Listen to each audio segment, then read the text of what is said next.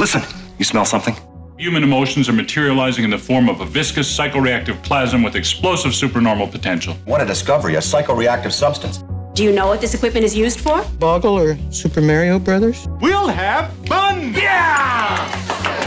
They're still doing it. Really quite good work there. My friend, don't be a jerk. We've got no choice. Call the Ghostbusters. Super Jackpot! Welcome to Extraplasm Podcast. It's the only podcast on the internet that aspires to be broadcast from the aux outport of 10,000 modified HasLab proton packs. I'm your host, Jim Maritato, aka Vink Maniac from the internet, and this week, Extraplasm and Pizzaplazm unite and catalytic conversational conversion runs rampant. Real Ghostbusters artist, meaning R E E L Ghostbusters, comedian, podcaster, and authentic Staten Island guy Chris Sorrentino joins the podcast for an interview that quickly devolves into two Italian Irish post Catholic New Yorkers making each other laugh. And I say that in all seriousness that this was a very fun conversation that I got to have with Chris, who kind of reminded me of many people I know from back home as a, you know, mis- misplaced and displaced New Yorker who now lives in California. And so I hope that you'll enjoy this conversation that I had with him as we got to talk about the New York City Firehouse, his R E E L Ghostbusters series, where he's combining the f- characters from the real Ghostbusters cartoon into the scenes from the original movie, and his plans for an art book in that vein, his comedy podcast, Super Live Adventure podcast, and his work as a production artist for TruTV's Impractical Jokers. Uh, and then the podcast may have devolved a bit into a pitch for a raccoon themed ripoff of Cats to take place now and forever at the Winter Garden Theater and some other random chaos, but it was fun chaos nonetheless, and I hope you'll enjoy listening to it. Uh, but before we get into that fun conversation, we need to get up, caught up on a few Ghostbusters headlines from over the last week. Still making headlines all across the country, the Ghostbusters are at it again. Today, the entire eastern seaboard is alive with talk of incidents of paranormal activity. Call-in topic today, ghosts and ghost busting. Extra plasm, read all about it. Ghostbusters headlines coming at you. The big stories this week, of course, are about Ghostbusters Firehouse, the movie currently in production in the United Kingdom. And to clarify, this podcast's position as the working title of that movie is, in fact, Firehouse, because that's what Jason Reitman and Gil Kenan said it was, and that's what was on a PowerPoint presentation at the Sony lot when I was there, and that's what was written on all the business agreements and contracts that anybody's ever talked about in relationship to this film. Uh, so, while you might have heard this movie is called Hell's Kitchen as a result of some media outlets reporting on something they saw in production weekly, uh, let me assure you that the primary villain of the movie is probably not going to be a giant kaiju Gordon Ramsay asking why things are so dreadful and throwing pots and pans. Uh, so, while some of those media outlets are reporting that Production Weekly listed Hell's Kitchen alongside Firehouse as a working title, all indications are that this is probably a reputation of some old info. And at the same time, it doesn't freaking matter. Um, that's a working title rather than an actual title, just like Rust City was a working title for Afterlife. So this is basically non-news. Uh, it, it's it's fun trivia for those of us who at some point want to win a trivia match uh, that like you know some franchise is holding somewhere to get cool prizes. But for the most part, it's a non-story. And so with that, the top story of the week is rendered by this podcast into a non-story. Shazam! With the power of journalism. Um, this isn't even journalism. What are we talking about? But nevertheless, let's talk about something else. Uh, let's talk instead about number one concluder of the podcast, Ernie Hudson, uncertain involvement in the next Ghostbusters project seems to be resolved to some extent. Despite the questions raised over the last few weeks about whether he would be returning as Winston Zeddemore after comments he made on the Jennifer Hudson, no relation, show and a Howard Stern affiliated interview show, his recent appearance on the Today Show seems to shore up that he's somehow involved in this film. Uh, while still short of a concrete confirmation, Ernie Hudson was on the Today Show in the past week and he was asked if he'd be in the next Ghostbusters movie. His response was something along the lines of, I think so. I mean, my representatives say it's all happening. They're measuring me for suits and sending me scripts, but I'm like, yeah, but you know, I haven't signed. So, um, let's be clear on this. Ernie Hudson is apparently being measured for flight suits and um, is apparently like being sent scripts and knows what's going on with the movie, but hasn't signed. And like, I, am I'm, I'm beyond this. Like, Ernie Hudson's probably in the next movie. Um, this isn't really news anymore. I suppose Hudson Watch 2023 will continue, but it seems pretty likely that Ernie Hudson will eventually cross the Atlantic at some point in the near future and show up for a movie. Um, when that is, we'll see. Uh, but I'm I'm kind of beyond the point of being like, will he or won't he be involved in the movie that it's very clear that he seems to be involved in because it gives me a lot of stress to talk about it every week and wonder about it. So I'm just going to decide that Ernie Hudson's in the movie and move on because that saves a lot of stress. But speaking of crossing the Atlantic, the ever detail oriented Austin Young, aka Ray Cameron of Facebook and Discord, and of the Central Oklahoma Ghostbusters, passed along an interesting detail that Celeste O'Connor, who played Ghostbusters Afterlife's Lucky, has posted a work visa photo for, for temporary filming work in the UK to their Instagram stories. So for you odds makers out there uh, who are wondering, like, will Lucky appear in the next movie? Uh, will Celeste be reprising that role? And will Lucky make it from Oklahoma to New York City within the canon of Ghostbusters? Odds are in your favor. Um, if you're looking to, like, I don't know, place Vegas bets on this, I don't even know if that's a thing you could do, but if, if there's some like betting house that's taking bets on who's the next Ghostbusters movie, um, Celeste O'Connor seems to be on the list. Ernie Hudson, though, still out there. We're still not sure. So we'll see. But, um, you know, I, I, say these things at this point. I could be totally wrong. And next week, Ernie Hudson could be like, I refuse to cross an ocean uh, and I'm working on Quantum Leap and it takes the rest of my life. And I could be totally wrong. But um, I have a feeling I'm not going to be. We'll, we'll see. Um, we'll find out. And finally, in Ghostbusters like primary filming news, the array of teaser photos about production continues. Uh, Gil Kenan and Jason Reitman posted, uh, posted photos of Gil playing with a set of ecto goggles this week. And effects artist Arjen Tuiten posted a large shipping crate to Instagram indicating that pieces are still moving overseas for the start of production. Uh, there have also been some photos of different uh, actors who have participated as Slimer and uh, different folks like Billy Bryan, who's, you know, of course, been uh, Stay Puft and has been hired to come back and work on effects for the movie, having dinner together in LA. So there's currently conversations and things happening and pieces are moving as people get into place for the next movie. Uh, and so I want to say that like it's fun to see these things in pre-production, but I want to make an important note here that we're entering a period where pre production of the movie is about to end and production is starting. And I want to make clear that my intention is to keep Extraplasm spoiler free for those of you who wish for it to be that way. I don't want anyone to feel like they listen to the podcast and that potentially ruins the next movie for them because I know for some people, they ended up in that boat with different media outlets from Afterlife and they were really upset to have to like tune out or turn off from something in their life because it just was going to spoil or ruin their experience. So I want to make this really clear that um, you know we're entering this period where pre-production is ending, that production is starting. Extraplasm is going to be a spoiler-free zone. That means that in the weeks and the months to come, you may see some selectivity in the things that I choose to cover. Um, there may be some things that are sort of given the opportunity to become background noise because I don't choose to focus on them because either they seem like rumor mill or they seem like uh, those who are making the movie shouldn't have to waste time dispelling them. because uh, you know that sucks if you're marketing a movie and you're trying to put that movie together and it's your job to sort of um, shore up and curate the brand and give it its best opportunity to be marketed out there to uh, you know different partners and you have to control the rumor mill that's happening from within the fandom that's a lousy situation um, and because I don't want to risk spoiling an overall project for anybody who's going to be impacted by that. So this means if you're thinking about sending leaks here um, if you you know have some like juicy berry you think that you want to pass along to the podcast, that's gonna be like, hey, you know, this is what's going on with the story, or hey, I got these photos from somebody I know on the set, or you know, I, I know a, a such and such that works in this outlet and got to see the props early. I, I'm, I'm not, I really don't want those things. Um, I, I appreciate when sometimes I get messages like that that are like, hey, I know something, and I'm like, cool. At this point, like we're in pre-production, so knowing something is like, hey, you know, I I I noticed that the Ecto One has arrived, and so does everybody else.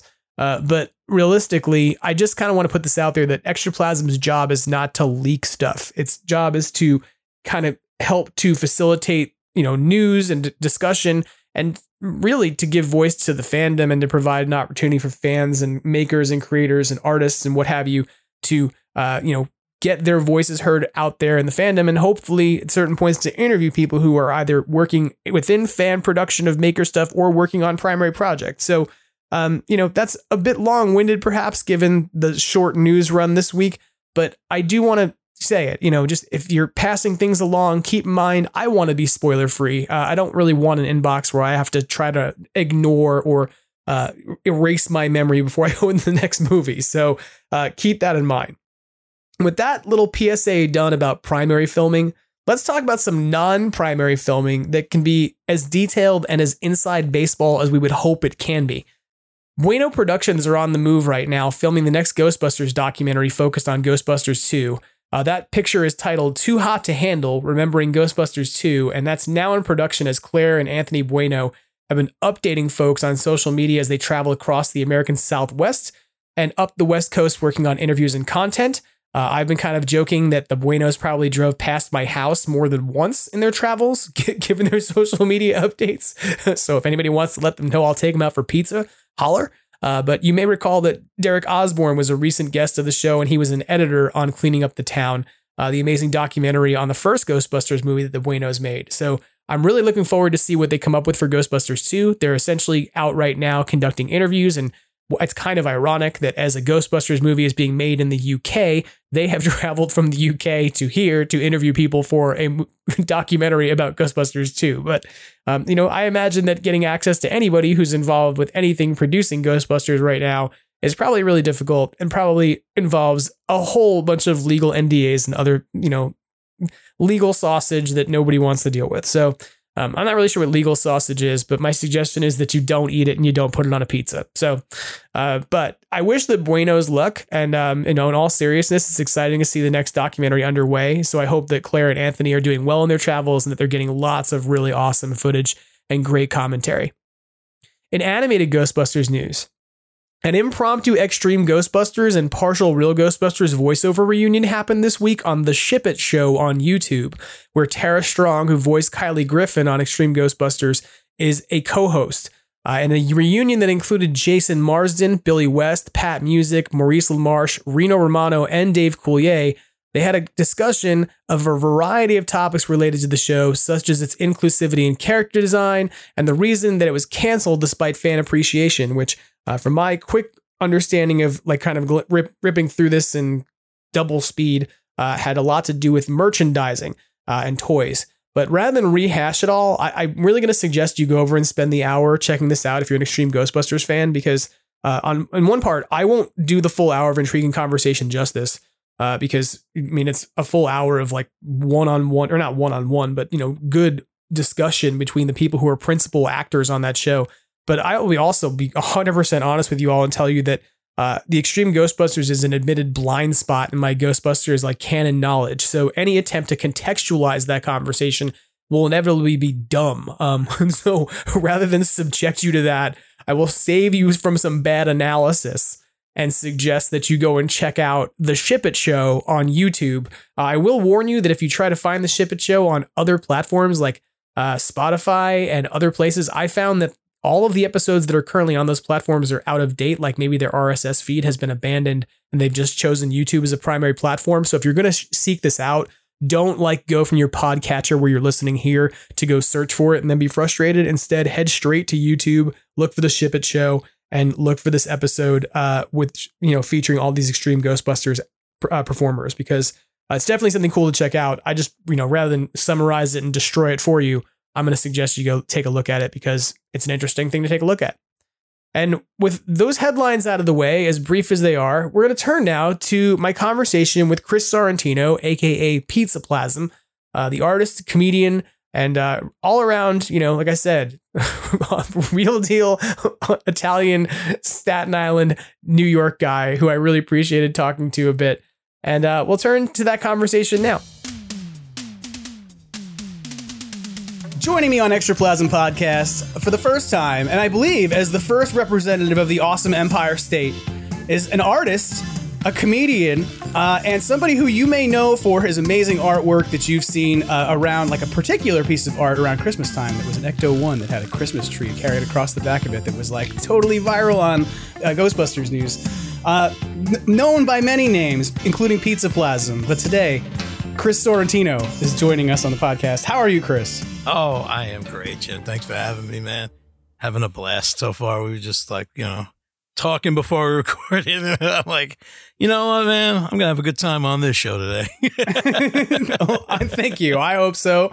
And I, I was sort of saying this to you that um, I, I like, I'm excited to talk with somebody who is sort of from back home because there is this a thing about I think just kindred spirits about New Yorkers that it's like you Oh, can go yeah. far away, and then you walk in the room with another person who's from New York, you're like, oh, we get it. Like the the way the world works is actually this is how it all organizes and fits together, you know. And it's just it's- exactly. It's, yeah, we smell each other out sometimes. Like I, I was out in Disney World a couple of weeks ago, and you know, it's you know, you're not hanging with like you know the guy from Tennessee, the locals, and uh, you hear that New York voice, and you're like, hey, all right, and like you, you, you find a friend out there. That's that's what you're talking to online for two hours to uh, Right, go on a three minute ride. You're standing there waiting to get on a ride and you look at a guy in line you're like so how many people have offered you grits since you got down here people you're like i know right like why what what is that about they put shrimp you in make- them. What's going on around? right and then you're talking about my cousin vinny and then you're talking about queens and it's just then you're talking about bagels and you know like that's just then Nest Transit and the Mets and that's just basically how it all works. It just it all fits together and and the whole and thing. pizza. That's, I that's what- mean, it's kind of funny, but like, no, it's true. Like, um, but I, I, I go to a pool on a regular basis, and I went swimming a few weeks ago, and when I went to the pool, there was these two guys in the pool who were like filming in the pool. They had Whoa, scuba whoa, gear whoa, on. whoa, whoa! What kind of a podcast is this? I was like, I don't understand what's going on. the cocoon porn remake. Cocoon. Wow. It, it was kind of like that because it was like old people in the pool. and here's the deal they were like in these weird scuba suits with these long, like giant fins on the back of them. I was like, what am I looking at? We're at the community pool. Why is this happening? Right. So. I finally was like, after probably like 20 minutes of watching these guys underwater with GoPros filming each other and like trying not to have my fat Italian, you know, ass in their shot. I just want to swim. I kind of said, hey, I just want to swim. I just, I just want to swim, you know? And I just said, hey, what are you guys doing anyway? Like what what is the story with, you know, with the filming underwater? And the guy goes, he was from like Australia or something, and he goes, It's necessary, I assure you. And my inner New Yorker came out, and I just went, I just went, necessary for who? And he goes,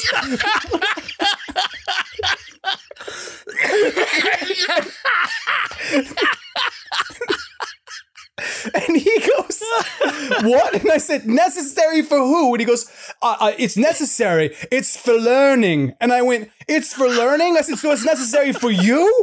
Right? It just, it just my inner New Yorker came out. Get the hell out of the pool, pal. I was like, Listen, how about you take yourself over to the side of the pool where there's a wall and then you film yourself against the wall so the rest of us don't have to be in your little video? And he's like, he turns around and says, well, you know, we're just we're trying to learn here. It's for online learning or posting a video showing technique. And I went, that's great. You could show technique over there. So, I get back in the pool. This guy swims over, gives me a thumbs up from like three lanes over. Yes, I said, he's like, I- yeah. he's like, I'm glad somebody finally said something. And I Yeah, just heard the tone of voice. I heard it. And I said, Where are you from? And he goes, Jersey.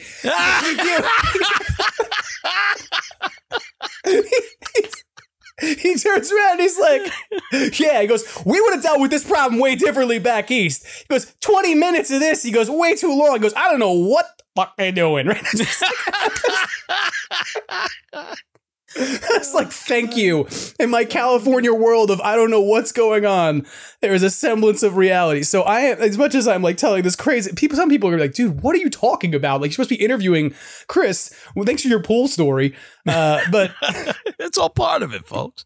but yeah, um, I'm excited to talk with you because I do feel there is a kindred thing of, you know, sort of just there's a way of looking at the world that is very really much is. comes out of the tri state area, you know, uh, that I don't know, but in particular in New Yorkers that just, but you know, Jersey, Connecticut, less Connecticut than Jersey, but It's Yeah. was sometimes even being out of state brings it out of you more. I don't know how or why, but like when somebody approaches you, yeah. you're like, "Ah, yeah, yeah, yeah." you're like you you're you're like uh, Raphael from the 1990 Ninja Turtles movie. All of a sudden, Except you've been, your trench coat has been re- taken off of you, and you're just now you have Yeah. size on the roof, and it's just Yeah. surrounded by the Foot Clan, and you're like, "Come on, let's go!" Like,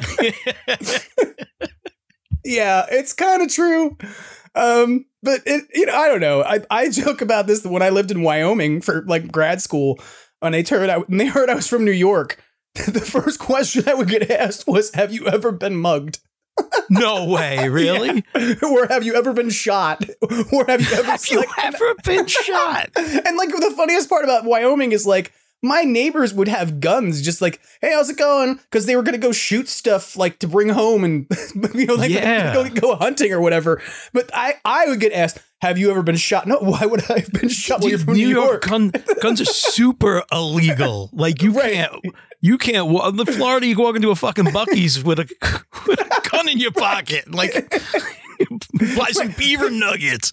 Like Right, the me? likelihood you get shot in New York at this point is like, yeah, you can't. Yeah, you can't walk around with a gun in New York. Oh, yeah, oh, God, you, so, you know what? You, you you can you can walk around with a proton pack though. yes, that you can do. you can walk down the street with a proton pack. And you know what? You're not to get you're not going to get too many odd looks because I know I know there's a lot of Ghostbuster groups out there and like maybe in some small town it's not like you can walk into your local bar dressed as a Ghostbuster and not have a problem. But New York you can kind of walk around dressed as a Ghostbuster. It's like a hometown Yeah, it's like a hometown thing. It's weird. It's like when I dress as Jake Blues in Chicago, I'm like mayor of that town. People love me. I get free stuff. I get hugs and kisses. it's like it's like that too. You walk around dressed as a Ghostbuster, you'll have people honking, people yelling out of their car. Who are you gonna call? Ghostbuster? Like yeah, like yeah. you get that hometown hero salute. It's it's a totally different thing. I I, I recommend anybody from uh, you know outside New York. If you're going to visit New York, bring your gear somehow. Maybe at least bring a jumpsuit. Right. You'll experience it. It's a Especially totally if you're going to go to the thing. firehouse, you'll appreciate that you had it when you're there. You know, Oh, it's oh my god, it's the mecca. You gotta, you know what I mean? Like you Yeah. gotta visit it at least once in your lifetime. Do you know I've said this that people listeners of this podcast know this that I lived in New York from the time I was an infant until I was 20. Well, I had like 2 years in away and then like my 2 years away like I went to jail. I went to grad school. Um, like, I, had my, I had my two years away. I had to go upstate for a while, and I came back. No, I'm just like, uh, I was I was located at a correctional facility in Fishkill, New York. Um, but, um, Karen smuggling you some sausages. right, like no. Uh, during my period of grad school, I left and then came back. So I lived in New York like for almost thirty years, and in that entire time, somehow I managed to only ever drive past the firehouse in my car while like being an IT guy who would commute between like New York City and Jersey after Oh, no college. way. But I never, at no point did I ever park my car, get out, and be like, "I'll go over to the firehouse." Oh, really? Oh, It's it's just insane. Like, that it is just- insane. It's uh, man, I me and my sons, my, my sons are eleven and and, uh, and thirteen. They're big Ghostbuster fans, as am I. And every year, usually after New York Comic Con, we make a stopover. Like you have to, but it's I've been there. I couldn't even. I don't even know how many times, and and it's still like magical when I go there. Yeah. Like there's still something really crazy about seeing that building in real life, even though like you kind of don't see it even that much in the movie. Like I'm talking about that exterior, the New York And- and- exterior. and not when you think about it, it's like- it really looks different now than it did in the movie. Right? Wait, Like it's listen, I got to ask you, Jim, how do you feel about the Black Firehouse theory? Do you know what I'm talking about? oh, it's it's not a theory. It's real. It was black. It actually was black. Okay, because Yeah. like I know it's back and forth. It it is right. It totally yeah, has. no, it totally was. The how if you if you go back to the scene where they're hanging the sign in the 1984 movie, and Yeah, you look you at could- the background, it's a the firehouse is black. That was Okay, because I've always struggled. Like, is it the problem with? Because I know sometimes with the saturation through different, like, I mean, I, I've watched this thing on how many different forms. my understanding media. is that it was painted black, and that it was painted black because that was like a was a sort of like Dan Aykroyd script level. Like remember that the car was supposed to be black. yes, like in his mind. So the, the I think the Black Firehouse sticks as a result of like, hey, we're gonna paint all this stuff black and sort of make it spooky, right? And um, Yeah. the, well, so also the he's like, firehouse it's, is black. it's it's Dan Aykroyd. He's very like think of Blues Brothers. Everything's like very like you know like everything matches and it's minimalist. Like think of Right. the way those guys dress it and their car and stuff like that. Just- so I could see them painting it. If if the firehouse could have had a, a necktie, a ball cap, shorts, white socks, and white sneakers, it would have in the Dan Aykroyd world. Like I'm say this lovingly, of course. Like, but one of my favorite things about Dan Aykroyd is his black on black Ghostbusters hat. He had like for years he had a new Yeah. era hat. There was a black hat with a black Ghostbusters logo on it, and it's like. Got it. So you're doing black on black now. Okay. He's- right. Like, and I He's from half another believe, planet, man. I half believe New Era made that hat because he looked at the hats and they were like, "So what do you think about the hats?" You know, Sony and he somehow saw him. He's like, "I believe we need a black on black hat. No, this won't be Black a on complete collection without it." Um, so uh, several yeah. variations to fit all cone heads. I, I, but I, so, but where did it get lost in that translation of like Ghostbusters down the line? Like you got the cartoon, obviously, and then Ghostbusters 2, and then even the video games and everything, where that Black Firehouse is just lost. It's just Yeah, I- completely Well, lost. I think just like, part of what happens is the cartoon comes out right, Mhm. and it's like. The cartoon is very bright. Like you draw, uh, like and we're gonna Yeah. talk about this. Like that your oh, like real that, that- Ghostbusters that are. firehouse is fucking green. Like I jar it all the time. It's like a, Right. a- like a greenish bluish color and gray. Like th- that firehouse has like no red. Even the doors aren't red. There's like no reds in that firehouse. But the toy, of course, comes out, right? The toy comes out and it's got like it's what's weird is that's a lot of gray too, but it's got red accoutrements to it. You know, it's like the doors on that are red. Um, you know, like there's the little art- pole like, thingy. right? So it's like I don't know, I I don't know where like that conceptualization of the red firehouse comes from. If it's Ghostbusters two scenes, right? If it's sort of like the uh, and it could be you this don't like see it too much. You don't see the firehouse too much. now I'm like the the iconic scene where you can see the firehouse most, like the biggest scene you see of it, is when the containment unit blows, Yeah. right? Because that's when you see the firehouse from above, like when they are, um, you know, uh, like they show them fleeing the building. But that is like a matte painting. Yeah, I, I believe like a lot, some of it, like not all of it, like but the scene where they're like running out the front of the firehouse. And now I'm like, what color is the firehouse in that scene? Because now we've like completely derailed. I'm like, we're supposed to be doing a podcast about how are you doing and how's your life, and but this is no, but these are happens on this things I've always wanted to talk about, like that. That that I don't know anybody else that talks about this, like like the whole Black Firehouse thing, because most people I talk to are like surface level fans that don't deep dive or remember things that are different, you know. And and yeah, I've always I've often wondered that what you're talking about, where if those matte paintings even were like like they painted the firehouse black through matte paintings because they're all static shots. There's no like moving shots of the firehouse. It'd be very easy. It would probably be easier to Wait, matte paint those I- bricks black. I want- painting- I want moving shots of the firehouse. I want the firehouse to stand up from its current Super location, get off its yeah. ass, and start doing some calisthenics. Winston's moving castle. That's what I want in the new movie. That- yes. Well, maybe that's the, cast. look. Maybe that's the reason why they had to go film it overseas in a big sto- soundstage.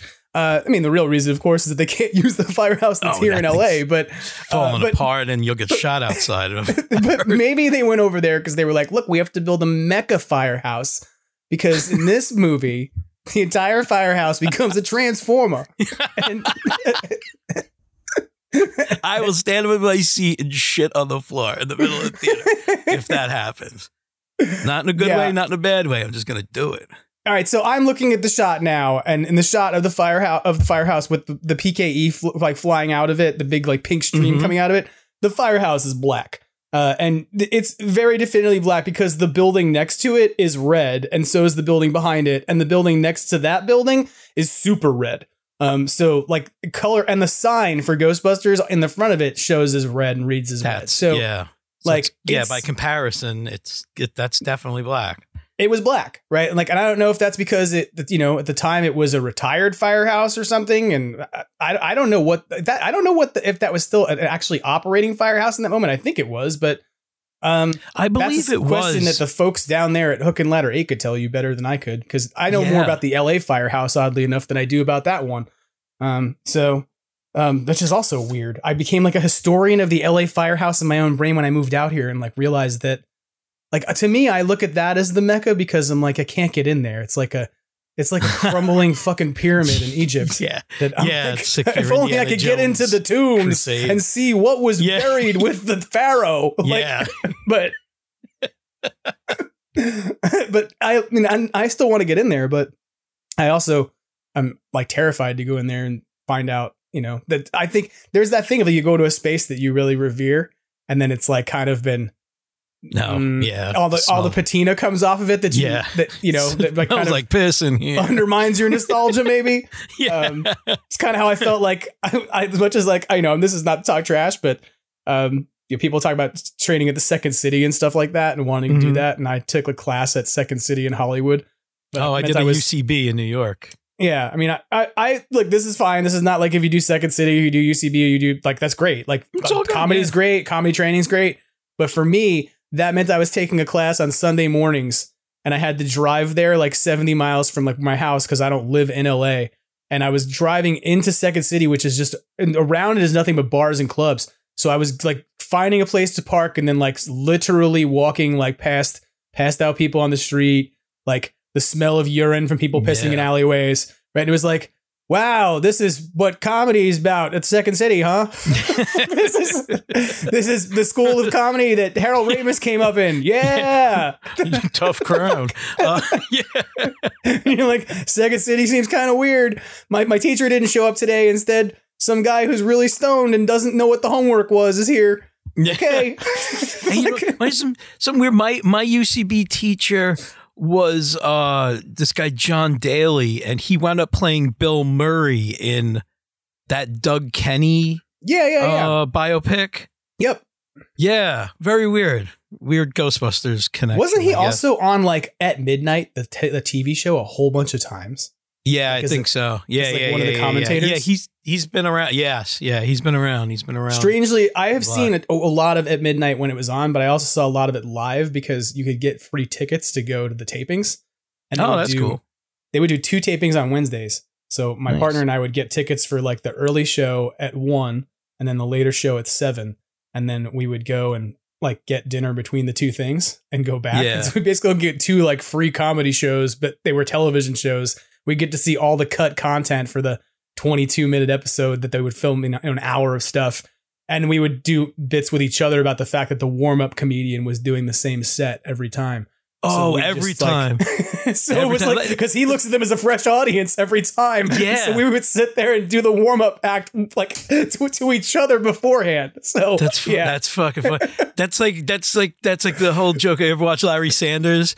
Yeah. Where like Hank, he would do this every episode. it's, like- it's the same bit. It's perfect. It's great. That- that's exactly how it is. I can't remember his name, but his bit began with many, many moons ago, man invented stone, then he invented tablets, then he invented writing, and he invented books, magazines, and now today, television. Right? And it was just like this was his like we would just it's, still a running bit in our house to walk into a kitchen and just go many moons ago just like we needed toilet paper. Additionally, we need garbage bags, and then we need cheese for the refrigerator. Like, but oh, anyway, this is not specifically Ghostbuster stuff, everybody, but I think you get it. When extraplasm meets Pizzaplazm, all kinds of chaos can happen. Because, Yeah. um, after all, I make good a lot of pe- I make a lot of pizza. You're into ectoplasm. I eat a lot of you know, pizza. you got peanut butter in my chocolate. I got chocolate in your peanut butter. It's yeah, there's no start and no ending. No, no beginning. yeah. This, This is the it. yin and the yang. This is what's happened here. But it's all Empire State yin and yang. Um, I don't, now I'm like, what is that? It's like locks and bagels. That's Yeah, right. it's the Empire State Yin and Yang, fish Yeah, just- and bread. who, who, who would have thought that would taste so good together? Um, we are going to talk about your real Ghostbusters art, which R E E L Ghostbusters Yeah. art in a minute. But I do have one other question I have to ask you, just because I Yes, it's a, a, a, I think the answer to this is going to be interesting to me if to nobody else. Are you a feast of the seven fishes kind of guy? No, because I'm married to an Irish Polish woman. She's not Gotcha. like that. But like I, I had an ex who was that and her her mother and like every she would like stay up till like midnight on Christmas to like make like zeppelis and sausages and stuff like that at midnight, like all right, like like that type of stuff. But now like no, my my my wife's not like that, and like my my father's side, he was like that. That's the Sorrentino, it's the real like Italian side, and uh, yeah, sadly they're they're all done. They're all gone. I'm like the last. I'm the last I, around. I understand this, and I have to say that that's kind of funny because I am definitely the product of an Irish Italian union. Um, I am people, too. I am too. My know, mother is yeah. actually Irish. Um, My mother. So uh, people, yeah, people say, "Hey, so see now people can just defraud you because you just gave out your mother's maiden name on a podcast. That's your credit cards. they all Oh, belong to. Right. I'll just bleep that if you want. Yeah, thanks. Jim. I appreciate that.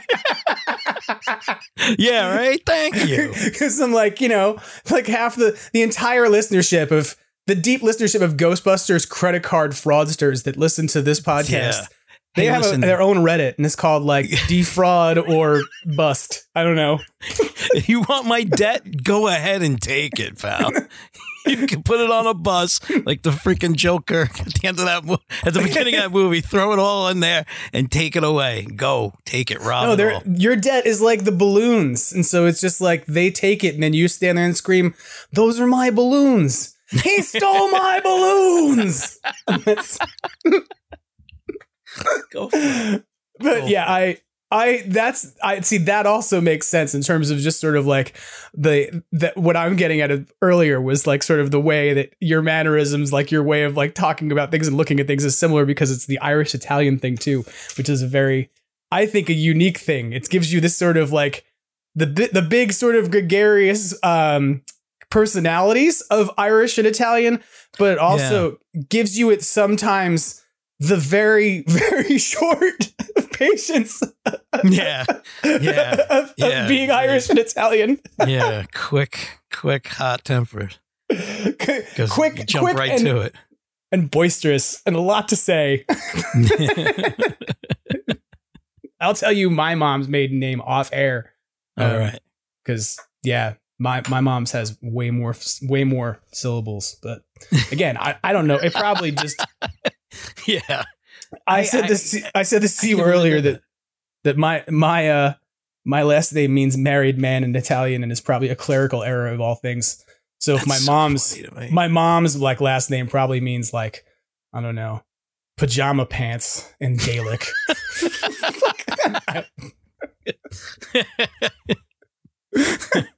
How funny would it be if it was married woman? It would In- be. in it would be kind Gaelic. of funny. It would be Right? kind of be my like, parents "Fuck." met. Yeah, they're like they were destined to meet each other. He was married man was the translation of his last name, and hers was married woman. And they met together. And They became What a- Mick Paisan. That was their new name. Bison. I'll order that off the dollar menu.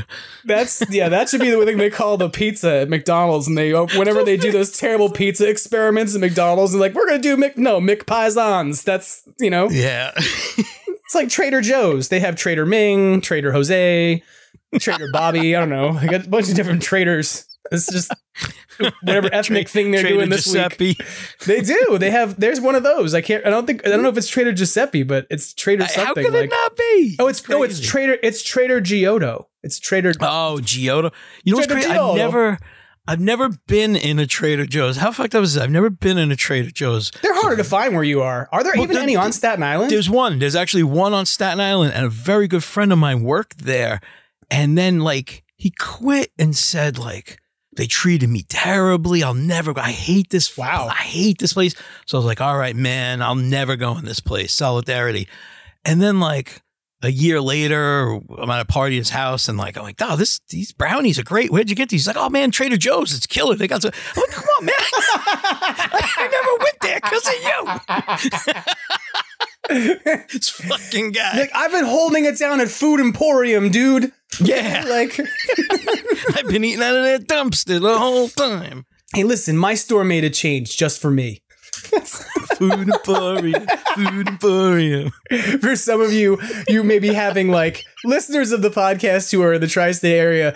You are currently having PTSD flashbacks to sitting in rush hour traffic while listening to 1010 Wins, uh, waiting for the uh, traffic on the Yep. ones uh, because Someone knows my kind of quality. Yeah, Listen to the mic and the my mad store dog. made a change just for me. My store wants the very best for me.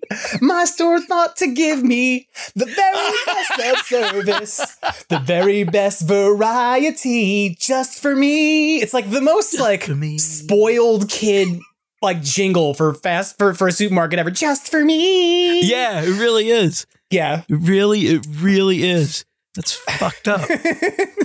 like I said this was going to happen. I said you and I will end up talking about New York shit as opposed to Ghostbuster stuff because I will free associate in this way. So let's re let's rein it in. So I stop right, doing this right. to, the listenership who are like, "Why? What are you doing? Get stop! Stop singing! What's this? Stop!" You know, but here I could do it differently. I could just be like, okay, Californians, keys, keys, keys, keys on Van Nuys. And now I've messed you up too. I'm just going to Oh, turn into the jingle cast. I'll just turn it into a whole the bunch of jingle cast. Yeah, you know, Toyota of Orange. Like, just, I don't know. Like, just. That's what we do on on my podcast. We we have people. uh we tell people to call in and tell us to make a jingle for them, and we run a fake jingle company called Jingles All the Way. and we'll just you tell us like, give me a jingle about my dog. We have a regular caller who does movie reviews named Lil Eddie, and every time he calls, we make up a new review, uh, a, a new jingle on the spot. That's Yeah, hilarious. I, I, Oh, lo- I love I'm a, it. I'm a I'm a jingle freak. I'm And a jingle po-. Your podcast, your podcast is called the Super Live Adventure podcast, yes, sir. right? Yeah. So, um, which I believe your pod, your Instagram for that was SLA Podcast, which Yeah, Slap Podcast. Slap Podcast. Yep. Which, yes, very ca- another Pizzaplazm Slap Podcast. You whip these out. They're It's They're, well, uh, that just came out on its own. Like we didn't even plan that. It used to. uh, We called it Super Live Adventure because there used to be this George Lucas stage show in Japan called George Lucas's Super Live Adventure, and it would be like this Japanese cast doing scenes from like Willow and American Graffiti and Star Wars and like Indiana Jones and Tucker, a man in his dream, like all these weird. It, would, it was just really ridiculous, and it somehow. Oh, and we would do we would do the show only live at a bar. The bar uh, it was a bar owned by Sal Vulcano from Impractical Jokers before Yeah. Impractical Jokers, and we would do the show live from there. And that's why we called it that. Now it's no longer live, no longer recorded at Sal Vulcano's bar. We, you know, we, this is our 10th year. You know what I mean? We're celebrating Yeah. our 10th year. So, uh, you know, how do you ditch the name? You, it's so, it's so No, agreed. engraved at this point. no, I think that's in. great. I like that's I think it's great. I'm like that. Um, you know, I that I listened to I listened to a few episodes of your podcast to check it out, and I was like, this is so Thank fun because it's just like essentially you all just kind of freewheeling through whatever topics are coming up about Yeah. pop culture or whatever. But it's like, hey, let's just what would happen if this character and this character got together. And it's like you and your your uh, partner's name on the uh, is John, right? John that Yes, John name? John Zaluga. Yeah. He's a he's a head writer from Practical Jokers, and he's on the show sometimes too. You'll see the guy. He's like supermarket manager or a test focused subject guy, stuff like that. Um, but him and I have been doing comedy together for like 25 years. We've been best friends for 25 years. And uh, we, we sketch, stand up to to to podcast, to you know, just live comedic performance, everything we've been doing together for a long time. So it's basically just two guys who know each other, who are nerding out, but also trying to make each other laugh Yeah. as hard as possible. And like that's main evident. Focus of the show's comedy. like I mean, but i love listening to your podcast because it was um like i like the sort of yes and philosophy that kind of is very evident Exactly. Yeah, it's you very know, improv yeah Yeah, we've done improv together. Yeah, so it's it's when you know somebody like inside and out, Ew, that sounded kind of gross saying it like no, it's it's like a biology class. That's what you Yeah, meant. You're like. I've dissected this person slowly Yeah. with a knife. No, um, I wear his skin at night. He's not just my co-host. he's my costume. Uh, dude, that would be a great podcast. Like a guy with split personalities just doing a show, like a complete, like mental breakdown live. Be wild. just do it as, as a character uh, study and just Yeah. whip through a bunch of them. Like, whoa! but yeah, I I found your podcast fun to listen to because it was definitely I list like listen to the dynamic of the two of you in that sort of like sense that one of you gets going on a, like concept and you just run it until it's Yeah. like okay cool now we're gonna move on to the next one and yeah. Yeah. so if you're into that kind of discussion you should definitely check that out folks because uh, if the first 30 minutes of this podcast were were something where you went this is fun like that's kind of yeah, that's kind of, yeah. That's type of stuff like. you can get. Yeah. Now I feel like we just passed out some free samples, like of we're at the mall and we got some bourbon chicken and we're like, here, you take this. And I'm like, no, I'm good. I don't want this. I'm, I'm fine. Thank you. I had enough. Thank you. Right. Um, so real Ghostbusters, um, which R E E L Ghostbusters is your art project. Yes, um, sir. That you've been working for a while. Um, how many different drawings? How many like? Oh, so the first thing I'll ask you, what's the medium you work in? Is it all? Is it digital Uh, or are you? It- yeah, it's it's all digital. Um, I I you know what? I started with a list of probably like maybe thirty to forty scenes that I wanted to do, and then it just kind of expanded. And I think it's up to like fifty to sixty, where I have it Gotcha. plotted out. I have it plotted out almost as if um like I have it laid out in book form where it's almost like a picture book. Remember like the old Empire Strikes Back picture book or something like that? Yeah, yeah. Where it's just scenes. There's not going to be any text. Uh, actually, I, you know, I'll kind of get get you know peel back the uh the uh the the wall a little, the fourth wall. I'm going to put it all out as a book once it's done, and it's uh, not even under my name or anything like that. I want to pass it off as if this like studio in Italy was doing this project, the doing the Ghostbusters movie as the cartoon and they went bankrupt in the middle and somebody went back to check out the space and all they found were these like frames that weren't like destroyed you know what i mean Yeah, like a lot of the film was destroyed and all they could pull is like certain frames and try to clean them up the best they can and that's how i'm presenting it like like a total weird narrative behind it Okay, so you just scratched an itch for me because I was going to ask you this question. You just kind of hit on it. Um, uh, I was looking at your art, and the thing that is like lots of people draw the characters from the real Ghostbusters, right? Like that's yeah do it's, that. it's it's i love It's it. common, right? Like Keep everybody does going. it. Like everyone does it. I do it. I do it while I'm eating French fries. a yeah, wake up in the Um, morning and draw a Venkman, all right? right. Like A I've got to draw Janine by two. But I I think about this that uh your like the style and you've kind of just filled this piece, puzzle piece in for me that when I look at the art you're doing it has like what I always call like a patina to it like some sort of Mm. like it looks worn and it Yes, looks yeah. like um like the backgrounds look like sort of the watercolor that would have existed in the original um the cartoon but Yeah, it looks like it's kind of been my angle. put through the Yeah. ringer a little bit like and it's had a little bit of weathering to it and so that concept of like hey these are still frames that were found in a drawer like 20 years later that That's- totally comes through in that that Clicks. Yeah, I don't have a bell. I need a bell. Ooh, I want a bell. You gotta have a bell. We we have it on our show every time we we pop open a new drink. We hit the bell, but then it became like accent to jokes or like when you get a point. like- but um, yeah, that's exactly like the look I'm going for. Is like if this thing was made in 1987, and all that exists are like these basically like these screen grabs. So it has like that fuzz from an eight like from an 80s cartoon off of a tube television. It's like if the cartoon version of Cannon Films was making this movie. Yes. And like just Yes. ran out of money. And like Ilya Sulkine, Exactly. the cartoon version of Ilya Sulkine was like, we don't have any more money. We can't do it. Yeah. it's over. Yeah. Like yeah. You found like the the, the the the coveted Masters of the Universe sequel. Like I'll be back. No, no, you won't. Hey, do you actually know something about that for a second? What's weird? Do you know that, that? what what movie actually was the sequel to that and became something else? Oh, was it uh like Universal Soldier or something like that? Or Cyborg or something? It's Cyborg, yeah. Cyborg, yeah. yes, The- yeah, yeah, yeah, yeah, The yeah. Jean Claude Van Damme vehicle Cyborg originally was conceptualized as Masters of the Universe 2 and went through a rewrite um, That's to become wild. Cyborg. But anyway, this is Makes again, we're doing me. it. We're driving right off the trail. Um, So- off road. But yeah, I I I I kind of um th- that's what I think separates me from other artists doing you know real Ghostbusters and stuff, or even Ghostbusters in general.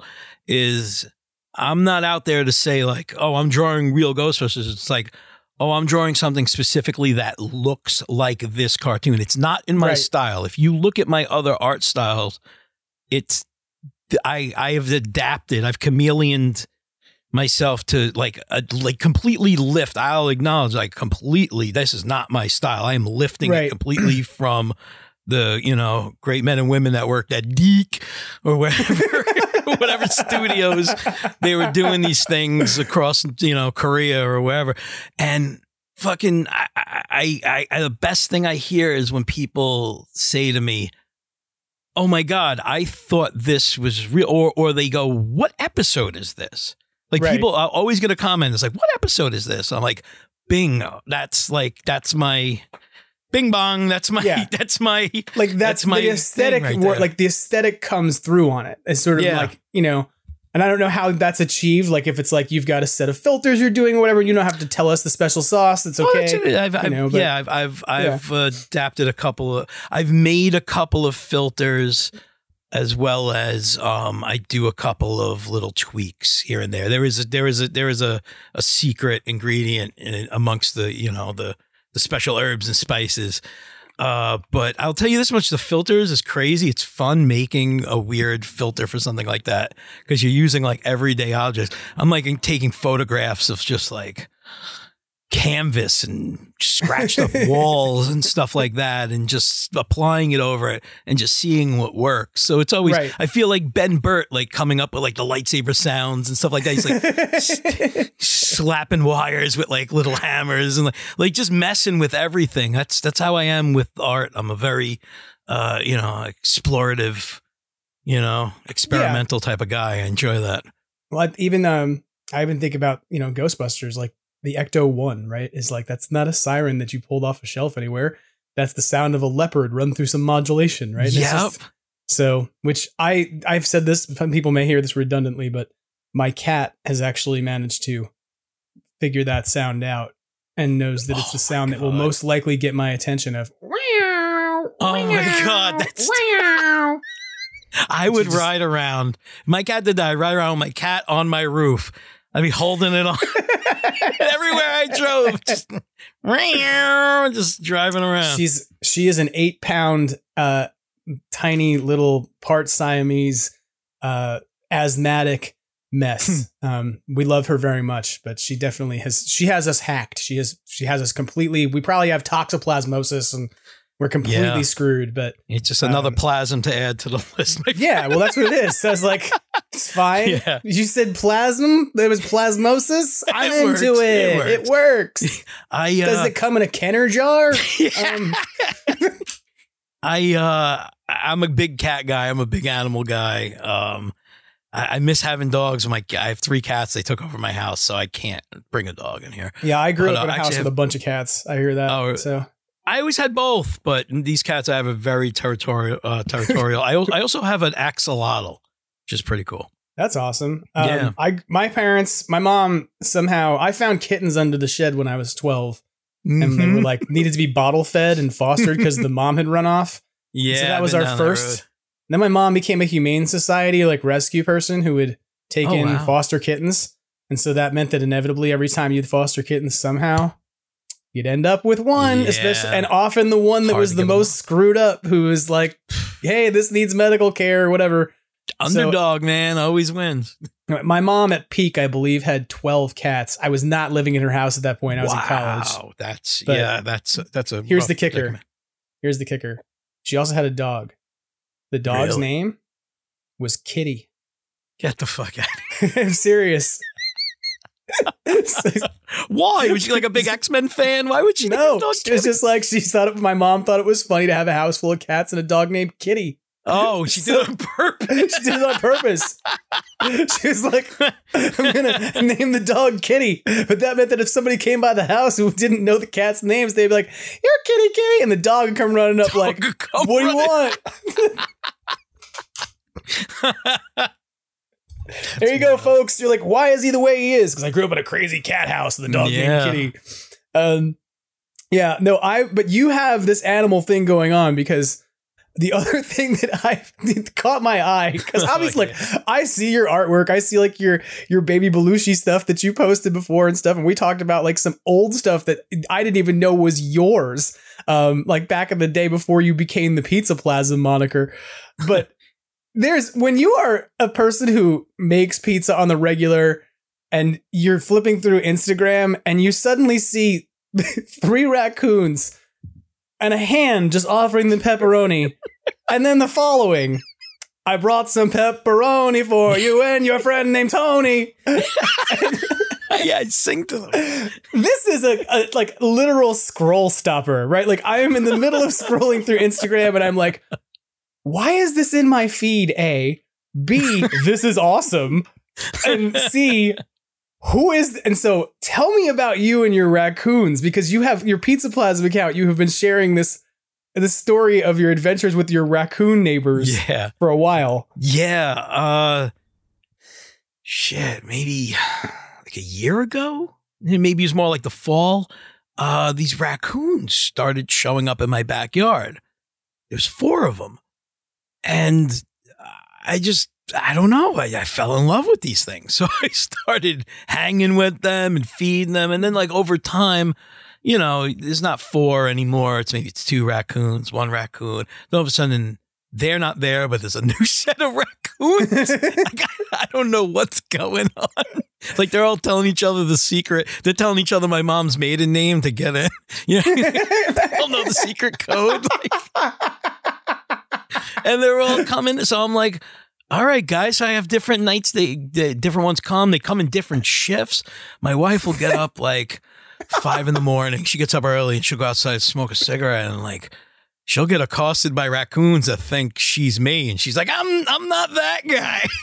like, like they'll stand on their hind legs and like run up to her like ah. so and, you like, got rocket hug her leg. raccoons just coming at you basically Yeah. at this point yeah, yeah. I got Rocket. I got Rigby.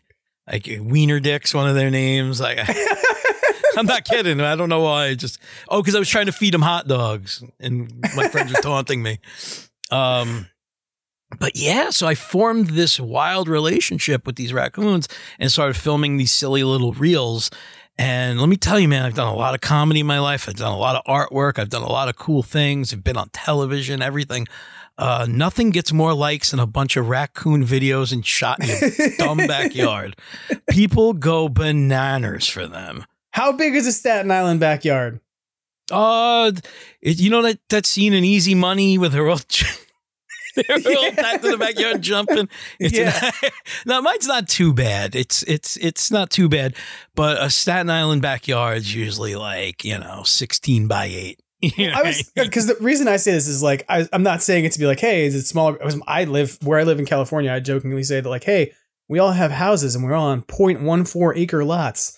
Yeehaw! Yeah, yeah, yeah. We're on a quarter of an acre. I can literally yell at my neighbor through the window. You know, so it's just that I have a yard. Ooh.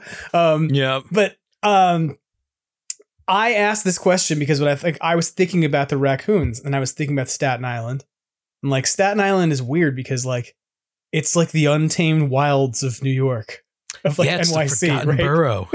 It's, Yeah. it's the Australia of of New York City. it, it really is. Our toilet water goes backwards and everything. It's wild Yeah. out here. Like no, it's It's yeah, they call it the forgotten borough. Staten Island. I mean, if you don't if you don't live anywhere in the tri-state area, you're not going to know what this is. But it's basically Jersey and Brooklyn had a kid.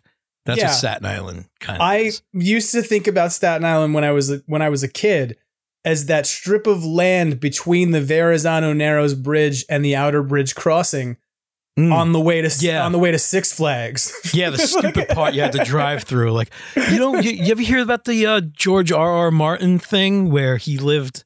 He lived in Bayonne, right across the bay from from Staten Island. You, you cross the Bayonne Bridge, you're in Bayonne, Yeah, New yeah. Jersey, and he lived there, and he would see Staten Island, and he would dream it's this other place, and that's like kind of where he came up with Westeros and everything. That's hilarious. Yeah, it's very uh, But to me, like when I see the raccoon, like you don't. w- Are there raccoons in Brooklyn? Yes, of course. There's raccoons Yeah. in Brooklyn. There's ra- there's raccoons all over New York. But they're they're trash pandas, and there's trash, and there's they can go Yeah. get it. I think about Staten Island as a place that's like got still more trees and things than other sections Oh, of New York that you know. Definitely, wild. definitely. So- It's yeah, it's it's a it's a greener borough. Uh, there's a weird direct connection between Brooklyn and raccoons and Ghostbusters, where most people, if you you know you're, you you hang out around Park Slope or anything, uh, Prospect Park, one of those blocks up on, I think it's on the the west side. There's always this car park there that's almost it's not a 59 Cadillac, but like it's some kind of older station wagon. It's white and it has the Ghostbuster logo, but with a raccoon. And it's just always parked there. And he's like some weird exterminator raccoon man. I don't know what this guy does in his spare time. He, he plays jug with the country bears. I don't know what he does, but it's a weird Ghostbuster raccoon Brooklyn thing. Right, somebody has to go deep dive this. Somebody who listens to the podcast has to figure out what is the Ghostbuster raccoon guy in Brooklyn. Like, what's his story? Because now Yes, we need to know. yeah. That's Um, and I'm not looking it up right now. no somebody. Yeah, somebody get at us. but I was, I don't know. I was just, I think it's fascinating that you have this sort of ongoing dynamic with a series of like local raccoons. But like, I would be terrified. I'll be honest. I'd be like, I'm going Oh, to get good. eaten. But you know, No, I- they're good boys. because here when I encounter raccoons, it's generally because they're raiding the fruit trees. That's like there's there's so much free food that just grows out of the ground that that's where I find raccoons most is just like hanging off of avocado trees in the middle of the night, ripping stuff down. Oh. You know, Well, you got healthy raccoons out there. Mine that's the thing. They're all doing like you know, pizza. Right? That's you've well, they're New Yorkers. They're they're Yeah, definitely exactly. they're Italian New Yorker raccoons. That's the deal. But out here, they're like, I gotta have my avocado toast. I've been doing kombucha. Like, Yeah, no, these know. guys, are- these guys are complete gavons. Let me tell you, they talk with their hands and everything. hey, oh, open up in there. What do you got for me? You got They're some up on two legs. Galamad? I also have to say, there in one of these videos, you said one of my favorite things, uh, like as a as a word that is not a real word, but is totally a real word to to people who understand it. You said, "I've got some pepperones." And Pepperones. I was like, "This is allowed. this is this is totally the you're allowed to just drop the random vowels from words." Because you're a New York Italian person, you're like, so yeah, what are you eating? I'm having some mozzarella on some mortadella, and Yeah. just drop every I, this is not my joke. I have to give credit where it's due. A guy I went to college with used to he used to do prank phone calls, and he, we would get drunk and like drink laser forty ounces, which were Oh, wow. laser. Laser was a brand of forty made by Pabst Blue Ribbon, and um, its slogan was "Beam me up" for some strange reason. And the font for laser was the Pac-Man font. So it was called Wait, this sounds like the best. And it was Somebody made by could Google PBR? this. It was no, we didn't realize it, but it was the same company that made PBR made Laser, That's Laser malt liquor. So we would drink Laser malt liquors in college, and then he would make prank phone calls in different accents, and he would call up he'd call up this place in North Carolina, this hotel, and he would pretend his name was Yuri Kaspirovich. I am coming to your America this April, uh, this fourth of your April, and I'm going to need needing car to drive to Raleigh. And he would just do these ridiculous voices, like. But one of my favorites was that he would call up delis and he would rattle off a bunch of sandwich orders as fast as he could. And then he would say, I want to get a little capicola with a little Coca Cola. And I always thought it was just Coca Cola. If we had the Italian Coca-Cola. version of Coca Cola, it would be called Coca Cola. That's great. Coca Cola. Yeah. That's great. So yeah, there you go. Pizzarone. I like that. Yeah. So I, but you, I, as soon as I heard you say pe- pepperones, I was just, I started dying. I was laughing. I was just like, this is Coca Cola. This, Yeah. it's the same I say, I say pep- pepperoni. I say pizzarone, pizzaroni, pizzaronius. uh, yeah, I don't know. It's just, it's, it's just fitting for uh, a Staten Island raccoon to eat. So here's now here's my question. When when is the when's the raccoon art series begin? Cuz like you've got now Oh, you've got a, you've got this yeah. Reel Ghostbusters art series that everybody I should say this because we like very quickly transitioned because we're free associating and being wild but like if you have not seen Chris's artwork for the Reel Ghostbusters series like you need to go to his Instagram account at R E E L Ghostbusters and go look at what he's been doing because like it's awesome. It's really Thanks. cool like it's Thank a really you, cool uh you know sort of way of looking at the Ghostbusters movie redone as the animated characters and in some cases the opposite way around like that there's been a few of those pieces that were older that sort of were the opposite like kind of blended the universe in opposite directions I think but um but now I lost my train of thought because I said let's go back and be on track oh, you you asked me if I'm gonna if I'm gonna do any raccoon artwork. yes thank you yeah Um, probably. Well, I've started inc- incorporating the raccoons into the artwork for my podcast. Weirdly enough, for my podcast, I do artwork for every single episode. Which you do insane. I noticed this and it's nuts Yeah. like it's a but it's also really funny like you have Thank different artwork for every single episode you put out every two weeks, which is like good on you. That's amazing. Thanks. So yeah, I do it just to keep my chops up. You know what I mean? Just keep my pencil sharp, pretty much. But um, I started incorporating the raccoons because the raccoons kind of became a part of our show. Because whenever we record here, it's at night, and you know what I mean. Like the raccoons are coming out here, and they're popping up, and I'm feeding them in the middle of the show. Yeah, exactly. like you give us pepperoni or we're gonna take a dump on the roof. Fucking egg and toilet paper in my house. Goddamn these raccoons! That's the deal. If you stop now, if you stop now, they're gonna be out there with their little opposable hands, just clinking bottles like Pizzaplazm, come out to play.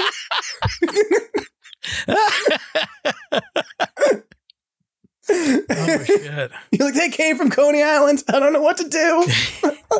bad situation. I got to home alone my house. Yeah. a bunch of raccoons. yeah. Set up the paint cans, John. But yes, every time John's over, because when we record uh, at his place, he's out in Scotch Plains, New Jersey. He's fine. Gotcha. There's no no one bothering him. There's, it's, he's he's in La La Land. You know what I mean? Like it's Jersey. Right. You know. But you come out to Staten Island, you, you might have to, you know, knife a possum to get to my house. you know what I and, mean? Like it's little and spend it's a little- $23 in tolls. Yeah. Oh boy. Tell me about it. Uh, but I also think that's part of like why you have so many raccoons and things is like that's a They section of the city that off the. One, yeah, they can't get off the island. They can't afford it. they can't cross the bridge. They Hey, can't I afford it. you know. I mean, to be real though, they can't. They'd have to swim really far. Uh, to Yeah. like the population of raccoons on Staten Island, I imagine, has to be pretty uh closed off from the rest of the city's raccoons. But Crazy enough, we started getting a bunch of deer and became a big thing out here because Because nothing else swim. takes out deer but car- they swim. And when the tide is low across Perth Amboy, New Jersey, you can you can walk Right. actually. So it's not much for a deer to swim. Like most deer are probably actually walking that. It's super. It's weird to me that deer would even pop up in Perth Amboy, New Jersey. That's like that's industrial. Like Right. that's like that like level the Sonic the Hedgehog where it's like oh yeah, industrial zone. Like that looks like that part of New Jersey. So I don't know what kind of deer are making their way down there, but they're getting to Staten Island and there's no, there's nothing on Staten deer. Island. What's that? bridge and tunnel deer. Yeah, Bridge and Tunnel deer. Sorry. Exactly. But there's no like apex predator for a deer. They're just going to keep multiplying. Like BMWs. That's the only. Forklifts, yeah. Aaron shipping containers, Yeah. cranes.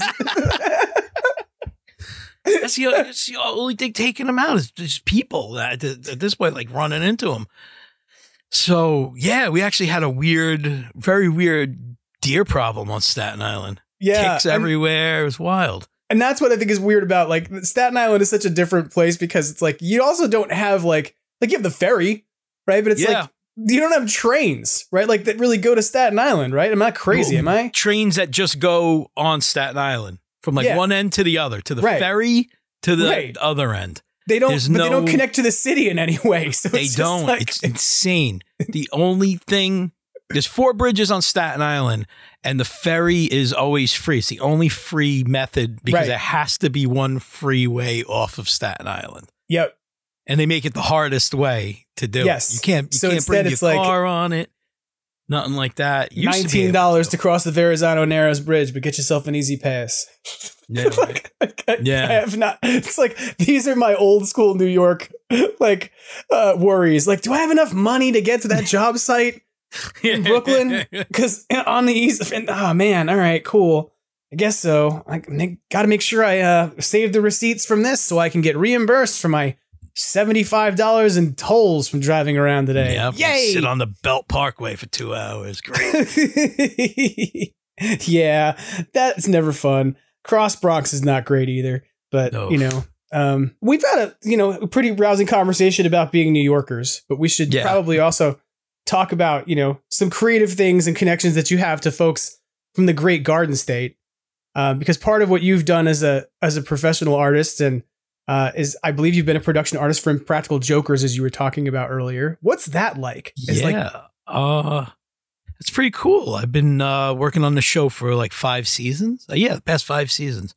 Uh I think that translates to seven years, something like that. wow. Excuse me, because uh pandemic and stuff like that. There's times when we weren't shooting. Uh but yeah, it's really good. It's really honestly it's it's a it's a been a good boost for my career as an artist. Like, oh, people commission me to just do stuff, and like, you know, like just because they're fans of that show, which is great. I'll, I'll, you know, what I mean, that's that's how I make my money. I'll take it on, but uh, yeah, it's. I mean, I made a lot of connections. So through it, I actually wound up um being featured on an episode. There's a there's a, a punishment that they shot at Coney Island where the, where Sal, I believe it was episode um uh season nine. I forgot what episode. Um I should have had notes, right? Normal people would do stuff No. like that. No, Uh, there's, there's that's not how this podcast works. Instead, you forget what you're talking about and then try and repeat it back together. yeah. That's how it works. It's, So if you if you you know what if you just go to YouTube and you just look up Impractical Jokers, you're in trouble. Uh, there was a there was a punishment where Sal Vulcano uh, had gotten stung by a jellyfish, and he had to get somebody uh, uh, a random mark to pee on him, and. Because of just my connections with the show and working on the show, and I told my best friend's a writer, so they all know me anyway. I knew Sal before the show uh, they were like, let's get Chris to uh, pee if we can't find a mark. So I'm like, all right, yeah, I'll come out to Coney Island and, and hang out. So I'm sitting there and I didn't realize like I was going to be like on set and of like everything available to me, like all the food. Like we were actually, we took over the, the top of like a restaurant, like the Gotcha. rooftop. So they were like, whatever you want to eat, whatever you want to drink. I was like, all right. So I'm like double fisting Heineken's. I'm like 11 beers in. I'm drunk. And I am holding this in like, oh, like I'm sweating at this point because I'm like, oh, God. I finally tell Joe Gattos when Joe Gattos saw on the show, I'm like, Joey, I gotta pee, I gotta go. It's gonna, I'm, it's gonna explode. So they send me out there, and I'm dressed. I have a barbershop quartet. Well, I, I, well, I have three guys behind me. I'm part of it. I'm dressed like a barbershop quartet guy, and we come out singing. And I go up to Sal, and he puts a towel around me, and I piss all over his foot. Like that was fun. So like it was funny because like I was uh it was my wedding anniversary when it aired and I was away with my wife. We were in the Polynesian resort in Walt Disney World. And this is the only time like it's it's dropping. The only time I can watch is like sitting in a bed on my phone with my wife. And she's like, This is terrible. This is horrible. I'm married to you. I'm like, yeah, I know. but yeah, so I am on the show. So if anybody listening, if you're a Practical Joker fan and you see that guy uh, come up to Sal and take a big whiz on his leg, to me, and people always question if it was real. And I really did. Oh, and that clip actually made it on the Misery Index. If you remember that show, they actually used it. I didn't get, I didn't Really? get paid for it again. That's funny. But um, yeah, it's weird. You know what? I'm actually going to be showing a bunch of Impractical Jokers art that I've done for the show that didn't make it to air. Uh, as part of this, there's this show, the Staff Infection Show, where it's like a lot of staff from the Impractical Jokers, like the writers and stuff like that. Like we put on a whole show, and part of my uh, bit, I'm going to be up there showing some of this. Uh, me and, and I'm going to have my partner John Zaluga with me. We're going to be going through it. Uh, so yeah, it's going to be cool. That's, uh, it's at souljoels.com, uh, out in Pottstown, PA. Go to souljoels.com for tickets. That's, uh, March 31st. That's awesome. Um, I actually was going to ask you about that, and now you you did it. You got the plug in before I had to ask you about it. So congratulations, you're a professional podcaster and uh, a, a, a mensch. You're you're awesome. Um, Thank you. I try. uh, I think I I I think that's great because I think that the uh, thing I didn't realize about your work on Impractical Jokers was how much of it is the stuff that I have seen. Like I've like your um your design for the Lady Killers exterminators. Yes, Um, yes. Was I, I yeah. saw that when I like went I went and saw that it was like one of your pieces. I went, I know this. Like this is crazy. I watched these episodes. Like and like this is not to be like putting down on, on um impractical jokers, but I actually took episodes of the show and cut pieces of it up and used to use it in my mass media class. Um, Oh, no way. yeah, we would talk about cultural implications and assumptions of a of particular shows, and so I would show them pieces of uh show my students pieces of impractical jokers, and we would talk about like why it was funny and what you know aspects of culture it played upon, and then we would read it through a critical lens and be like, okay, so how like what do you notice about things that could be troubling or problematic? And it would be like. The- my the- the guy like, did you ever notice that? Did you ever notice that like all of the people they touch are women, but they never touch any men? And you're like, Oh, shit.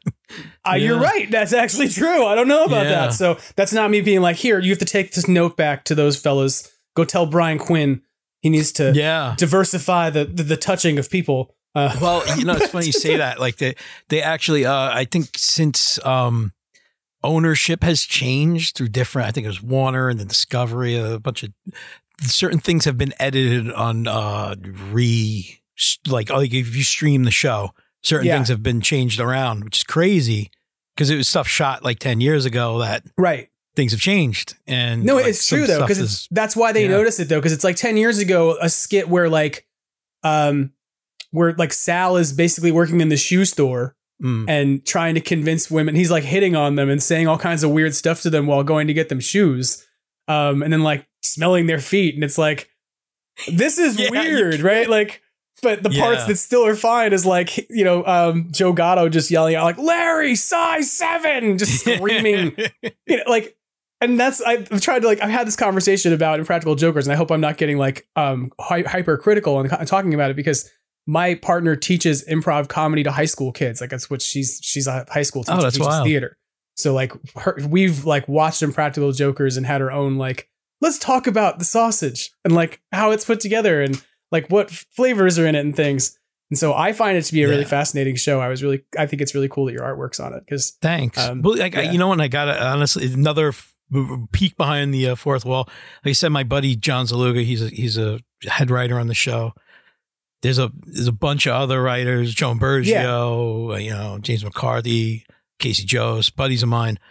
Um, the, the Jokers are funny. The Jokers do definitely improv lines here and there, but like 80% of what you're Yeah. seeing and hearing is coming from that writer's room. And you don't really hear that on a lot of things because from what I understand is when they were actually, you know, they got the show into production, part of it was like, you know, TruTV saying, like, you know, we want to push this aspect. If it's you guys, everything's you guys. That's all you guys. That's why you don't really see too much right outside of that their realm where uh it, there's a lot of moving pieces of that show it's not Oh, yeah. just those three or four guys but those guys are great but You know, like it's. And I've had I've had this yeah. conversation with my students too, where I'm like, hey, just understand that you don't see it, but outside that shoe store, there's like five signs that are like, we're filming. And if you're in this Yeah. area, then like Yeah. you consent to be involved in whatever we're doing. As like, and so it's like, you know, so some of it's organic, but some of it is like kind of if Well, you're there, you the know. end. Yeah. Yeah, yeah. Like yeah, and they'll catch you them know, as they're gonna, walking out. Right. They're going to catch them Yeah. afterwards and get consent and things so that way they can Mhm. actually use the footage. They get so it's, you know, as much as like it seems like, oh my God, these weird things are happening, like it's a little less weird. Um, you know, when it's actually being produced, it's just how things get cut and edited that come across as it's so shocking. It's all in the editing, folks. It's all in the editing. Hey, I But, say that um, all the time because Yeah, I, man. Deadliest Catch hasn't, you know, for a very long time wasn't very deadly. Um, nobody, nobody was nobody was dying on crab boats. They had to edit in footage like salmon boats and shit. Be like, hey, look, this salmon boat is sinking, and then they just cut to like footage of each of the ca- captains of the boats looking really like pensive, and then saying generic things like, out here on the Bering Sea, you're out there by yourself. You don't got nobody else to rely on. You know, it's kind of it's really sad when this kind of things happen, but you know, it's just you never know what's going to happen. You never know. and then like it's cut to another guy, and he's like, yeah, you know, it's like out it's the air station Kodiak's real far away, so you got to be able to rely on yourself.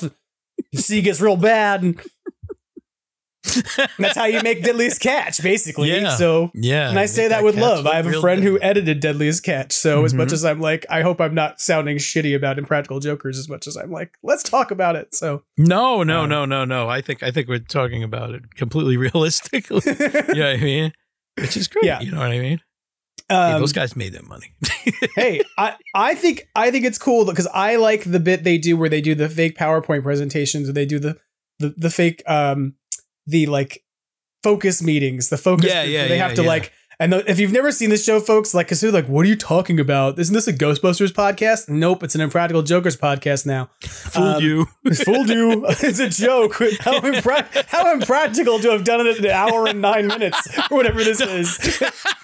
it's in the name. You've been practically joked. Yep. Deal with it. Uh, but I that you know, there's these skits that happen on the show where the guys are they're you know they're four guys who came from an improv comedy background who were part of a group called the Tenderloins that Mhm. uh, ended up having this show. And one of the things they do is they bring in a group of like focus group people, and then the person doing the presentation to them has an earpiece in their ear, and the other three guys are telling them what they have to say. Or in other instances, they have no idea what they're presenting. So they get Yeah. a PowerPoint presentation and there's all this art and all this stuff in it. And that's when I realized that like you've done a bunch of that. Like you did a bunch of like the, the slides and the presentations for these crazy companies and crazy ideas. They're Yeah. like basically garbage pail kids. Like to me is like I look at the thing they're doing, it's like the garbage pail kids version of a business, right? Yeah, like- basically, yeah, Yeah. it's grotesque as hell. But the the- the thing is, I I've done a lot for the show. There's so much more I've done that's that just didn't make it to air. Whether it's like right. just the take wasn't right or whatever. Where oh my god, it's like some real, real crazy stuff. like I did, I did a whole like we were gonna do this whole mural, and I, I wound up not going, you know, to, to to into production. But I had to do like you know the the pre pro art of it, and it's like the Quaker Oats guy kind of, but from behind, like flashing a bunch of animals, and like each animal has a look on their face that's di- one's disgusted, one is horny, one is like infatuated, you know what I mean? Like one one is disappointed. Like it was. like there's just it, those, there's just that writers room and those guys come up with some really wild stuff and it's really fun for me to draw because I don't know what I'm gonna get. It's Right. really wild stuff and I just like drawing really wild stuff. so it's kind of a good it's, a good job, man. I dig that. I think it's hilarious, and I it's so weird to me like to sort of to meet you and interact with you because like I remember when like Brian Quinn from that show was just like a kid who was like. I'm a firefighter. I'm on. I'm on. Uh, Tell 'Em Steve-Dave the podcast, yeah, right? And He was just a Kevin Smith dude. He was just the Kev, and he. I believe he's like what he was in one of the movies, like when he was a kid. He was I like think one of so. yeah, yeah, um, yeah. like, and he's he's like what teenager in one of the movies, and I can't remember which one right now, but like he's been part of like the Kevin Smith circle since he was a teenager, and like as a neighborhood kid, like not as like a guy who's like best friends with Kevin, but like a person who's like a Red Bank kid or whatever, and but he was a Staten Island guy who was a firefighter. Like, Yeah. he would talk about it over and over again about like after 9 11, he would talk about on the podcast of like what 9 11 was like for firefighters and what it was like to, you know, why he doesn't do, he's not a firefighter anymore and this kind of stuff. And, and then he ended up being this guy on Impractical Jokers. And I was like, this is so strange. It's like watching, Yeah. You know, like a kid who you kind of knew from like the early days of podcasting, like someone from the early days of talk radio suddenly become like a, a comedy star, like, you know, 10, 15 years later. It's very strange, but It- very it- cool it, too. really, it really is. It really is. I was, is uh, he's he's a good dude, man. He's a, and, and tie it back all into pizza. Uh, last year for his birthday, I got invited to uh, to a pizza place, uh, party at a pizza place. Um, it's a secret DL place in Manhattan that just serves uh, everything's edible, like marijuana infused. The Gotcha. pizza, the buffalo wings, the the the the soda, everything. You smoke a big Godfather at the table. You pass it around. It's it's like a prefix menu and everything. The gelato at the end, the cannoli, everything. Yeah, it's wild. It's in it's in like the East Village. It's like a little DL. It's not completely on the up and up as far as I understand. it's not completely legal yet. Or or maybe it was maybe it wasn't at the time, but maybe it is now since dispensaries have opened in New York City. So maybe it is on the up and up now. But uh yeah, man, it, it's you can't you can't go wrong with the, you know what I mean? pizza weed and Brian Quinn. It's a great time. That's a that's, That's a great hilarious. day. Yeah. Well, I think it's really neat that like you've had that experience because and that you're still, you know, th- this is like what you do. It's really awesome that you're kind of the like I find people who work on making um content, like I'm a media person I admit it. Like that was I I joke that I dropped out of a PhD a media PhD program because I wanted to go back to teaching but and doing debate stuff, but Mhm. um it's like really where my heart lives is it's like part of why I moved to LA was not because I'm gonna go and become somebody who does media production, but because I wanted to be around the culture of it, you know, and sort of around folks who do it. And I think that the folks who make and produce all of those pieces are so important because they're really like what makes stuff come together, right? And I don't know if you know this, but um, we were talking earlier about t- you and I were talking off air about uh, Tony Taylor, who's a very good person who's uh, Love Tony podcast Taylor. a few times. I don't know if you know that his his toys have been snuck onto TMZ Live. Um, No way, really? yeah. So uh, one of the things that happens on TMZ Live, if you ever look at the background behind the two people talking, they're like have all those cubicles behind them, and it's Okay, like yeah, an yeah, open yeah. bullpen of like space. So everybody has their little personal effects on top of their cubicle, and so I've now learned this that apparently people attempt to get personal effects in the shot, and so like Oh, that's, that's their cool. piece of being on the show that week. Um, and if you it. look, they're not like up close, but if you look in the background, like on top of a cubicle, there's like you know the burning mini puff doing this, like Yeah. just his arms out. Um, he's, he's got to market it now. I see it on TV. yeah, so that's got to be it's got to be your next gimmick. You know, you got to start figuring out as you start continuing to work on production art for things. You work your raccoons in. You start working Yeah. in some, you know, some Ghostbusters uh, yeah. Little references. A raccoon with a big blonde pompadour, little little red glasses on. Just sneak him in there in the background. No, that's the next series. Like you finish the Reel Ghostbusters series, you do that book, and then you do the Raccoon Ghostbusters, and it's just it's just it's an entire book of, of the real Ghostbusters cartoon reimagined as if it's in a universe of raccoons. You can have this found idea. next door to the other place. They found Yeah. this. That's that you can have that idea. I, I give it to you Thank freely. You run with it, create it, Thanks, send me a copy when you're done. You. Thank you. um, so let's talk a little bit about your involvement with New York City Ghostbusters. Um, Yeah, because I know you've been a member of their organization for a while. How long have you been doing like franchise stuff and co- I know you do independent, like you do cosplay stuff as the Belushi, um, or rather as a as a Blues Brother. Um, I don't. Do you specifically I guess that is. You're like baby Belushi, right? So yeah. Well, sometimes I'll do. Uh, I'll I, I'll do. Uh, I went out to Star Wars Celebration out in Anaheim, dressed as Bluto from Animal House, but instead of like the college. Like I, you know, I look like the classic poster, Bluto Yeah, yeah. chugging the whiskey, but instead of college on the shirt, it said like Imperial Academy. Like, uh, I've done. I've uh, good friends of mine throw a toga party every year. I go dressed up as like toga, Animal House, Belushi. Um, whenever celebration, Star Wars celebration, I'm a big Star Wars guy also. So whenever Star Wars celebration is back in the states, I'm actually going to do a um, X-wing pilot kind of mashed up with, um, you know, uh, what's his name, uh, Bill Hickok from uh, the uh, 1941 Mhm. you know, Wild Wild Bill. and Yeah, yeah. The the, the pilot, like kind of like a like a mashup between those. Because it actually it started weirdly enough the the baby Belushi thing kind of started with the real go uh, with the I'm sorry the New York City Ghostbusters, where um before I even joined them, I was just buddies with uh Ryan Espin who runs the group now right. and uh, they were doing. He was involved in a show called Minions of Gozer. Did you ever hear of this thing? I've heard of it, but I don't Okay. know much about it other than I've just I've heard about it. So All right, he would play Venkman in Minions of Gozer. It was like a Rocky Horror Picture Show Ghostbusters experience. So you had the movie showing. They would play it at like the IFC theater and stuff like that. Gotcha. They'd have it like like one of those theaters with like a space in the front. You know what I mean? So they would have the video uh, going along, and then they would have actors out there kind of miming the movies, and they would have they would shoot silly string for the proton beams. and Right. they had like a Slimer pop in, and, so, and you would get like the bag of like you would get sponges. You'd throw them, you know, mass sponge Mhm. migration. You get marshmallows you threw.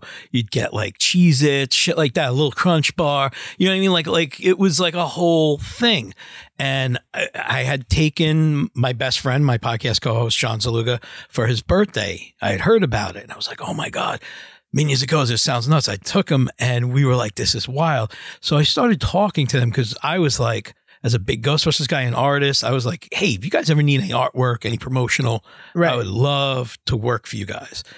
And uh, I was talking to Ryan. And he was like, "I already got somebody this and that." So we had Ryan come on the podcast. We were bullshitting. And then I was like, you know what? I I've always kind of wanted to build a pack. I've always wanted to do all this stuff like that. So like, let me join the group. But before that, uh, they before they were still doing like Minions of Gozer before that dissolved, uh, they would do like a pre-show, like a Blues Brothers. We would get up there and do Soul Man. Ryan Gotcha. Espin, who would play Venkman, would also play Elwood, and I would play Jake, and we'd get up there and do that like that. So through the him being on my podcast, and then you know, I mean, doing the show with him, doing this and that, I was like, you know what, let me let me join the group, and uh, it's been a blast. I come out for certain things. I'm not as active as I used to be, just because like I just like I have a really crazy schedule, and thankfully they recognize that they're okay with it. I hook the group up in other ways as I can. You know what I mean? Like I'll try to, you know, spread the word, or you know, what I mean, I, I just did some artwork based on the real Ghostbusters. Uh, Jesus, why I'm the worst on the New York City Ghostbusters. Well, those are the Uh, real Ghostbusters. It's fine. That's They are. They are. They're in New York City. That's why. Um, yeah. so I, I would do I did for the um the video the Jesus Christ the board game revisited you know what I'm talking about Mhm, it's yeah. they they they I did the New York City slime lab Okay. based on that like like I did like a piece of artwork for that Yeah. Yeah. Which I actually just gave them a whole bunch of Reel Ghostbusters art to just go nuts with. I was like, you guys, you just want to put it wherever you can in the campaign, go for it. You know what I mean? Yeah. So uh, some of that's going to be featured in there. But sorry, yeah, now I strayed off the course completely. We were talking about New York City Ghostbusters. You're fine. Sorry. Yeah, sorry. You're fine. Um, so Mixing I- up like several different everything. No, this is All right. part of what happens is like that there's a lot to talk about and so it all gets kind of jumbled. Um, but I part of the reason I asked you about the this I asked you about this because I know that the NYC Ghostbusters did a lot of work over the Christmas season, you know, sort of helping to organize and drive the toy drive movement that was going on a bit. Um, because you know that Sony was kind of like they did that last year and went, hey, toy drives. And kind of did it like the two days before they wanted there to be toy drives or something. Um, Oh, I didn't So- even know that. See, yeah, I wasn't uh, like I said, I I I wasn't able to be active in person, but I Yeah. did that piece of art for that specifically. That was the Ecto one with the Christmas tree on top of it. so that, like that yeah. was that was specific for that. So I was like, you know what?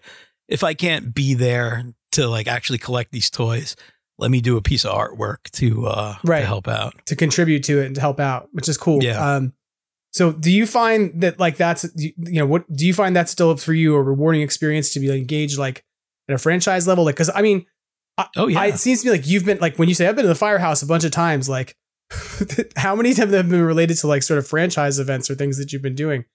Um, Um, honestly, not as many as just going with my sons because I'm. I sometimes I like more of that, you know, intimate experience of like, you know, just being there with my family, not like 15 other people and right. all decked out and people taking tons of pictures and like sometimes I just want to, you know, keep it uh you know, a little tight. Uh but I will be there this June 10th for the Ghostbusters Day event uh put together by the Buffalo Ghostbusters and the New York City Ghostbusters. I I think they're going to have some guests there. I'm going to be doing a print that I'm going to give out. It was originally going to be like 50 of them. I think I'm going to go for 100 because it looks like a lot Nice. of people are actually going to be there. And I'm going to give them out just as as me spreading Ghostbusters love. I'm doing it out of my own pocket. I just want to hook people up and people who make the trip from God knows where just want to have a good time at the firehouse. Guess what? I'll hook you up with something because I love you and I love Ghostbusters and I love New York City. So, you know what I mean? Like, hey, make that trip. Come on out there. I'll, I'll give you something cool. I'll hook you up. This is the part I'm going to edit in Ernie Hudson yelling, "I love this town." Yeah. Uh, to me is like the the uh, New York moment of that movie. But I mean, there's plenty of others, I'm sure. Like there is the Statue of Liberty walking down the street in the second one. But yeah, you know what? The movie, the movie's for a movie like mostly not shot in New York. It's such a New York movie. it really like it is kind of funny when you think about it because it's like somebody said this to me the other day about you know the movie being over in the UK, and I Mhm. said, "How much of Ghostbusters two do you honestly think was shot in New York City?" Like no, they did like a week in the winter of just like pickups running And- around the And the only reason they got through like the first one is because they basically were like, we're going to be doing some rogue filming. Like we're just going Yeah. to go and film things and just get it done and try not to get caught in some circumstances, like without permit. So it's just like it's kind of funny to me when you think about how movies were made then versus how they're made now, because so many things that went on then would never happen, you know. But uh, oh yeah, you just yeah, you say like a lot of just guerrilla shooting. Like we're just gonna take the camera out and film until somebody says stop. And like, you know, when you got a crowd of people in you know Rockefeller Center and you're filming Mm-hmm. the Ghostbusters running around, you're not getting permission from everybody. No. you're, not stopping No. those people. No. you're getting back in the truck and getting the hell out of there. well, it's like I can't I can't remember the particulars of the story entirely, but there's a story from the production of Ghostbusters where um they couldn't shoot somewhere, they're having a problem. And so like literally over lunch, like Dan Aykroyd and Bill Murray just went over to the mayor's office, like Oh yeah, yeah, walked yeah. in and we're like, Hey, how's it going? Yeah, we really hoping we could be able to shoot some stuff. yeah, of course the guys from SNL, that's who we are. Yeah, of course. Yeah. Yeah, great. See ya. And then they came back out and said, Okay, we can go shoot now. The mayor said so.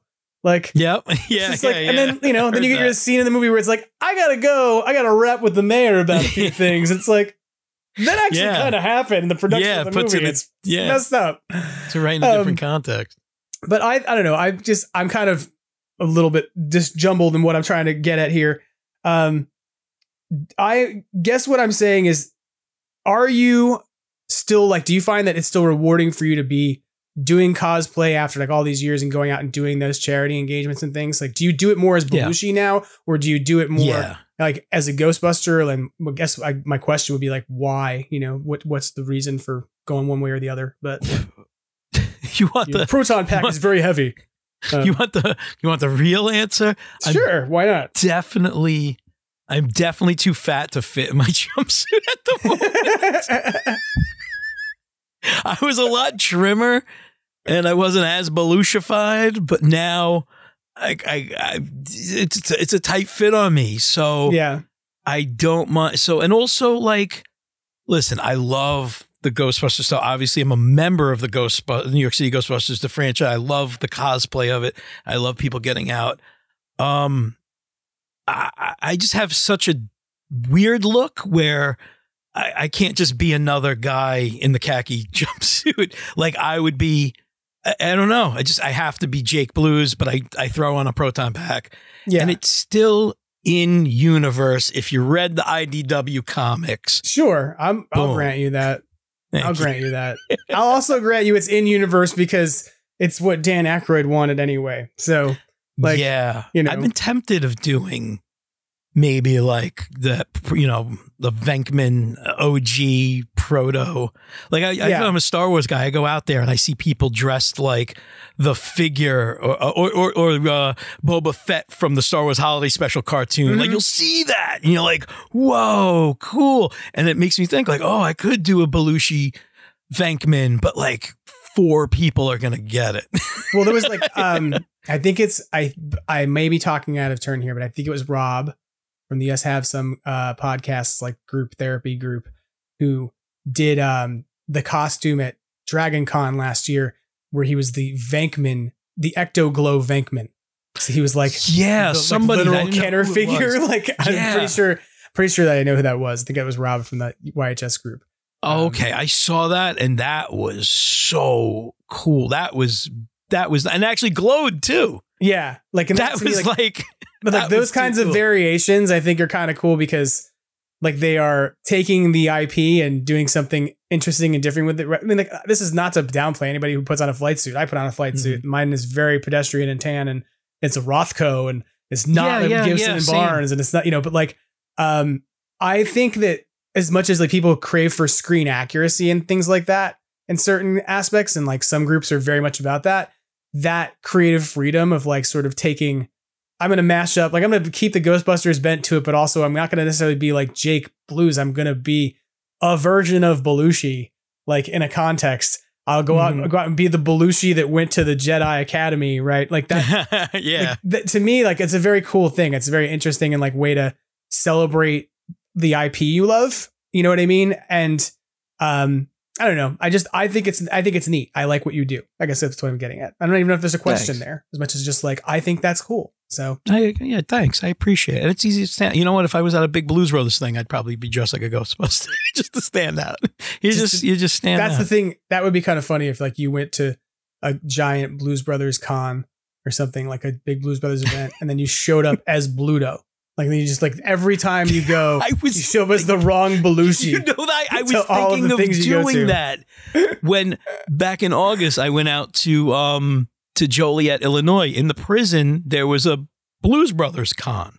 And I went dressed as Jake. But I was thinking of going dressed like Bluto just to fuck with people. How funny is that? But like the Blues Brothers con was, it was more of a concert. It was it was uh, Jim Yeah, yeah. Belushi and Dan doing the whole thing. right. But um, uh, yeah, I went dressed as Jake, and that blew people's minds. Like I just like I look like I really look a lot like him, especially as Jake, where Right. it freaks people out. Like like I said, I walked around Chicago and people like double take, like what what? Like holy shit! Like, it, it's it's it's it's it, and I carry myself like that just naturally. So it All just right, I'm gonna out. give you the one you have to do. This is the one you have to do with the New York City Ghostbusters. Okay, what's you up? have to do Ghost Belushi. I thought of that, but I didn't know if someone would think it would be like. I didn't know if I'd hear shit from people. Yeah, I don't know if I'd hear shit from people. I mean, is it though? Like at this point, you got Ghost Egon. Yeah, I but mean- Egon also didn't like speedball himself to death. You know what I mean? He didn't. He okay, didn't you don't you don't do look, you do ghost Belushi, you don't do overdose Belushi. It's not like you But walk around with a like the pill like with the pill bottles around your neck, like or something. But that's Just how. That's why he's a. co- no, you just you make him you make him the version of the ghost that got to heaven and then uh, like what he's like there now. So he's like he's post afterlife Belushi, right? And so he he's got a lot of cheeseburgers and um I don't know Jack Daniels bottles. but the Jack Daniels bottles are all empty and they have flowers in them now because Yeah, yeah, yeah. Yeah. well, I'm excited to see what's going to happen with Ghostbusters Day um, because I know, you know, like you mentioned earlier, you're going to be there uh, celebrating Yeah. along with the folks from Buffalo Ghostbusters. Uh, and Great shout out to them. Um, Yeah. And with the NYC Ghostbusters and whoever else shows up who happens to roll in in their various ectos and their flight suits and their proton packs. I can't wait. Um, it's gonna be nuts. Yeah, no, it's going to be great. I mean, and uh, this year will be big, and next year is going to be even crazier because it'll be the 40th anniversary of Ghostbusters. So yeah, you're right. oh my god. this year's going to be big because it's a movie in production. Next year, there'll be a movie that has just come out or is coming out if the movie doesn't stay on track. So um, consider Yeah, this I, like I hope it. I hope. Yeah. this is your I hope it comes penultimate your penultimate Ghostbusters uh, day to figure out, you know, how to make the next one even bigger. No, I mean th- this one's going to be amazing. So um, I'm not trying Yeah, to be, but you're right, means, like, this one's going to suck, but the one next year will be better. Um, Don't even great. come out. Wait till. Wait till no, no, dude. Next year stuff. This year is going to be awesome, but and but you know what I mean. If you want to keep it a little tame, you go to this year's. You want to get wild. Next year, 40th, it's going to be tits out. Everybody. so I'm just putting that on the table. so you know The New York City Fire Department may or may not endorse that statement. they'll be they'll be blasting us with the hoses. You kidding me? It's gonna be wild, It's gonna be crazy. They're going to be offering uh, free rides down the fire pole, but they're going to grease it up first. So I hope. they're calling it the Philadelphia special. They're greasing all the fire poles. And then you got to try Then they hit the you in the face pole. with a battery after. Hey, yeah. good old um, Philly. Yeah. Well, it's, you know, it's come on down and riot for Ghostbusters at the at Hook and Ladder 8. This is not an actual endorsement. Okay. Yes. Don't don't don't, don't Bring your copy of the 8. Ghostbusters movie you don't like. We're gonna burn it. I'm gonna get a a direct message after this podcast from official Ghostbusters HQ, and they're like, "Why? Why? Why was Yeah. it? Why? Why?" The Buffalo Ghostbusters aren't gonna let me do that printing anymore. That's it. We're all fired. everybody. We're all fired, everybody. Um, Sorry. Unfortunately, we're all unpaid anyway, so you can't Yeah. fire us if you don't. Yeah, you us. can't. Fuck you guys. I'm kidding. I love you. Oh, of course. Um, no, I'm I'm excited for for you all to have an awesome day there. I don't know that I will make it back east for this one. Um, I joke that I can I can actually come up with good reasons to come east for any of them because one of my nieces um, has a birthday like literally the day before or after. I can't remember which right now. Um, I'm a good uncle. I remember when Ghostbusters Day is, but um, I don't know where my niece's birthday is. Yeah, what a great guy. Uncle Ghostbuster. job, Uncle Everybody, uh, Uncle Ghostbuster over here. Uncle Ghostbuster doesn't know when your birthday is, but he ain't afraid of no ghosts. Um, That's all that matters. that's all that matters. Yeah. So I, I do want to make it back for one though. And that's a good reason to do it is to sort of come back and be like, okay, I'm going to do, you know, birthday with the niece and also do Ghostbusters stuff. Finally, come out of the car at that firehouse. Come, Yeah. uh, set foot on uh, North Moore and Varick. You know Yes. what, man?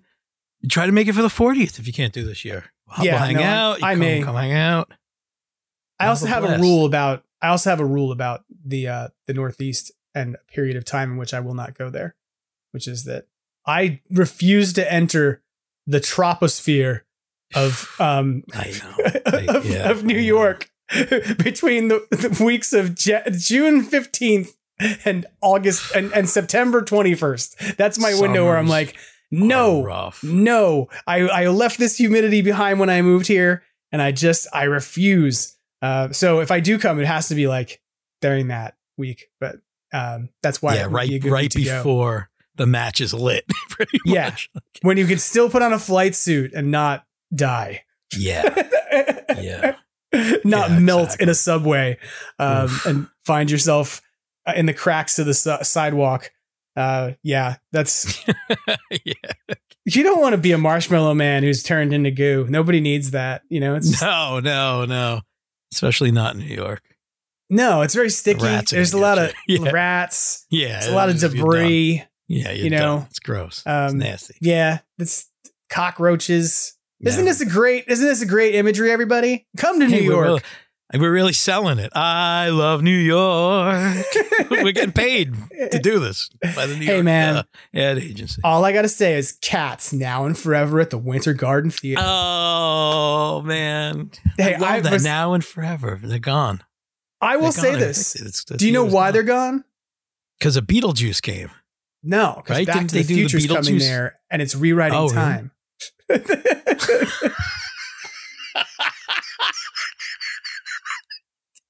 That's good. Did you just come up ori- with that? It's like a week ago. All right, all right. It's, that's good. That's good. That's good. But for real, like that's why is Cats not now and forever because Doc Brown is at the Winter Garden Theater, and Well, so time was before- just eventually. Originally, it was now and forever, but now, they they were out before mm-hmm. then. They were out. I saw I saw Beetlejuice yeah, in the no, Winter I'm Garden. just- I said his I'm name just being- twice so far. I'm, I'm, being say it the third facetious, but you know, I, I'm being facetious. I, I All right. recognize that there have been other other things at the Winter Garden Theater since Cats, and God, I don't even know how how, the hell Cats lasted as long as it did, except that there was some, you know, call telecharge to get your tickets. This is Yeah, where it, I'm telling you, we're going back there. The, the New York commercials will exist in my brain. They'll live there forever. That's it. but Um, it's it's it's cat. They existed there so long because as as we were talking about earlier, sometimes you get a cat, you get a bunch of cats, and you're trying to foster them. You you got to keep that one, and then you keep getting them, and you keep get. You can't get rid of cats. It's impossible. All right, here's how you get rid of cats at the Winter Garden Theater for real. Like how you make sure it never comes back. You ready? Yeah. Raccoons now at the Winter Oh. Garden Theater. Now forever. dun, dun, dun, dun, dun, dun, dun, dun. Raccoons. Pepperoni cat, pepperoni cat, pepperoni cat for me.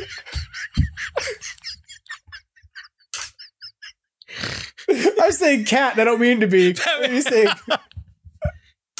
Pepperons all alone in the moonlight. there you go, dude. This is it. You got to take it. You got to run with it. You got to pivot and just Raccoon the musical. raccoon the musical and just Holy shit. it's just a straight knockoff of cats. It's a complete ripoff. Hey, I'm the Jellicle Raccoon. Hey, all right. Maybe they'll make a creepy, some somewhat uh, uh, uncanny valley sexual movie on it. there's an entire day. there's an entire song about walking on your own two feet and just standing on two legs. just no one needs to beg when you can walk on two legs. Just that's Oh, dude, this is it. you can find the humans when they're dumb and use your opposable thumb. Just that's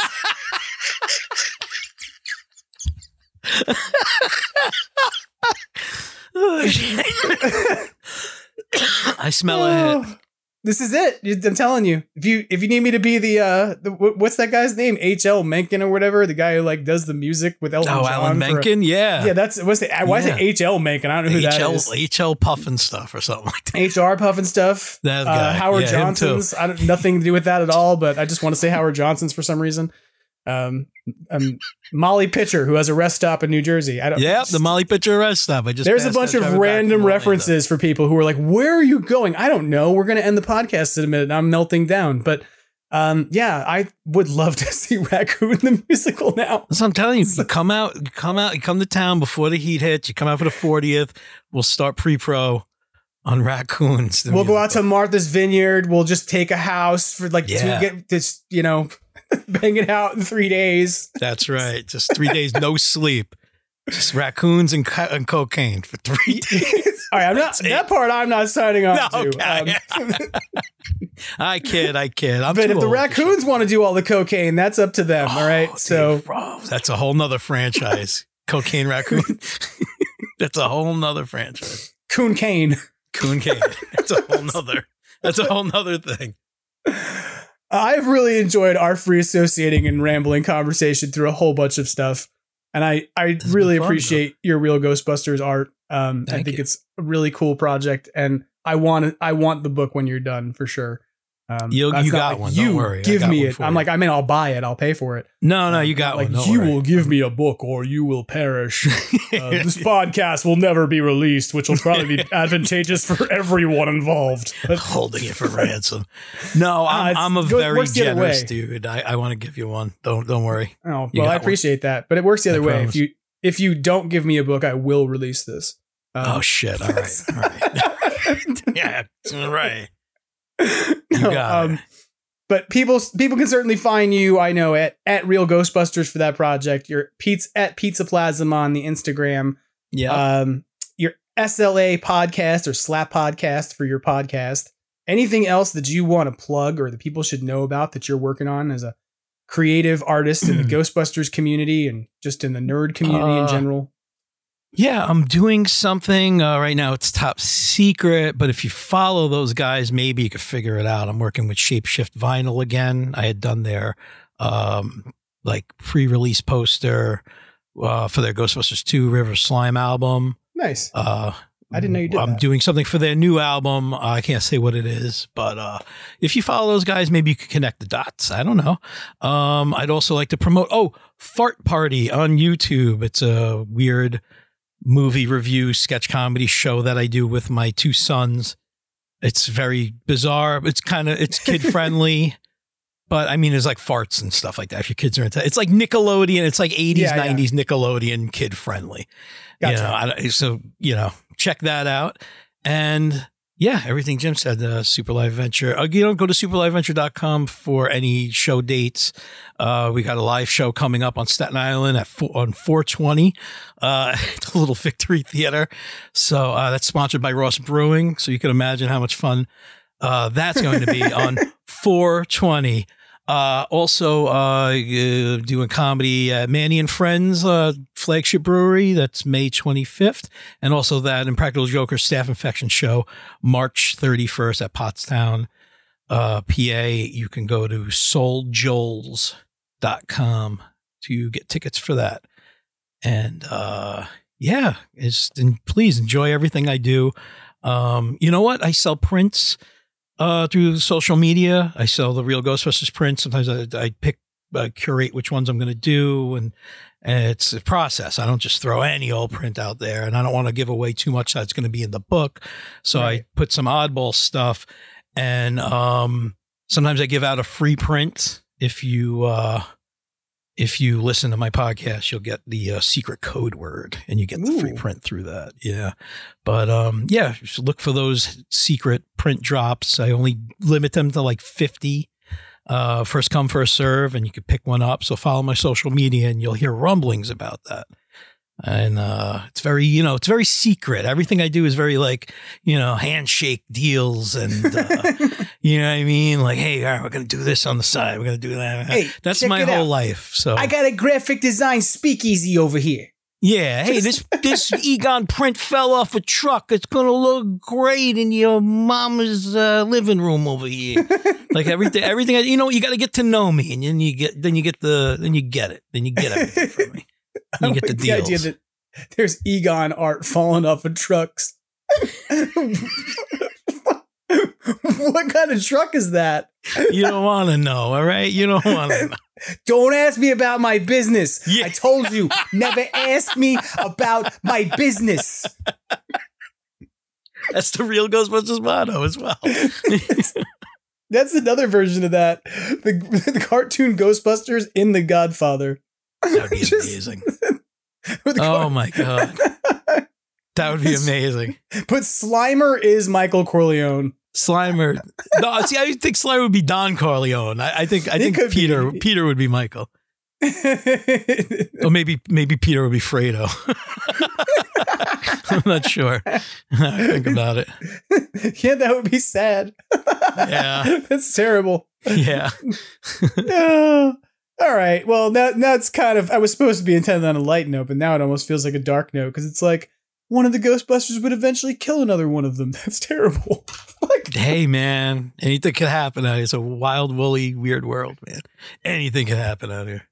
Um, well, I'm excited that uh, to see the rest of your artwork as it sort of unfolds, and I'm just totally stoked to see what y'all are going to do with Ghostbusters Day. Um, and just in Oh, general, thank like you know, like I'm stoked. I, I need all your content is fun to watch. So Thank you. keep making it. Keep making. It. Yeah, uh, we were talking before about the uh, Ghostbuster variant suits. If you if you dig stuff like that, I think you're gonna like the art I'm gonna put out there. Cool.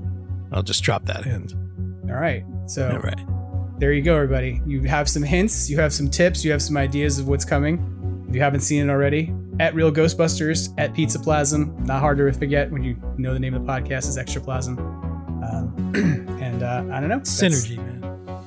Yeah, that's it. That's what it is. it was it's it was meant to be Extraplasm and and Pizzaplazm, an experiment in synergistic interaction.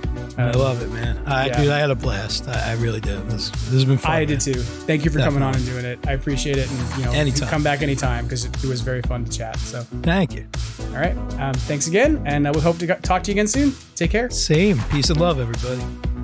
That about wraps things up for Extraplasm this week. Thanks for listening, and thanks to Chris Sorrentino, aka Pizzaplazm, for joining us as our guest this week. You can find his art at R E E L Ghostbusters on Instagram and his podcast at SLA Podcast on Instagram. Our theme music is by vaporwave artist Magnavox, and our logo is provided by Brendan Pearce of Badoochi Studios. If you enjoy the show, you can always help support it by leaving a positive review on your podcast platform of choice. Those really do make a difference and help to connect people with podcasters uh, who are into similar things like you. And if you have something to share, you can always find me at Extraplasm on Instagram or Twitter or via extraplasmpodcast at for email. Thanks for tuning in, and as Ernie Hudson reminds us each and every week, Try to have fun and always keep on busting. Take care.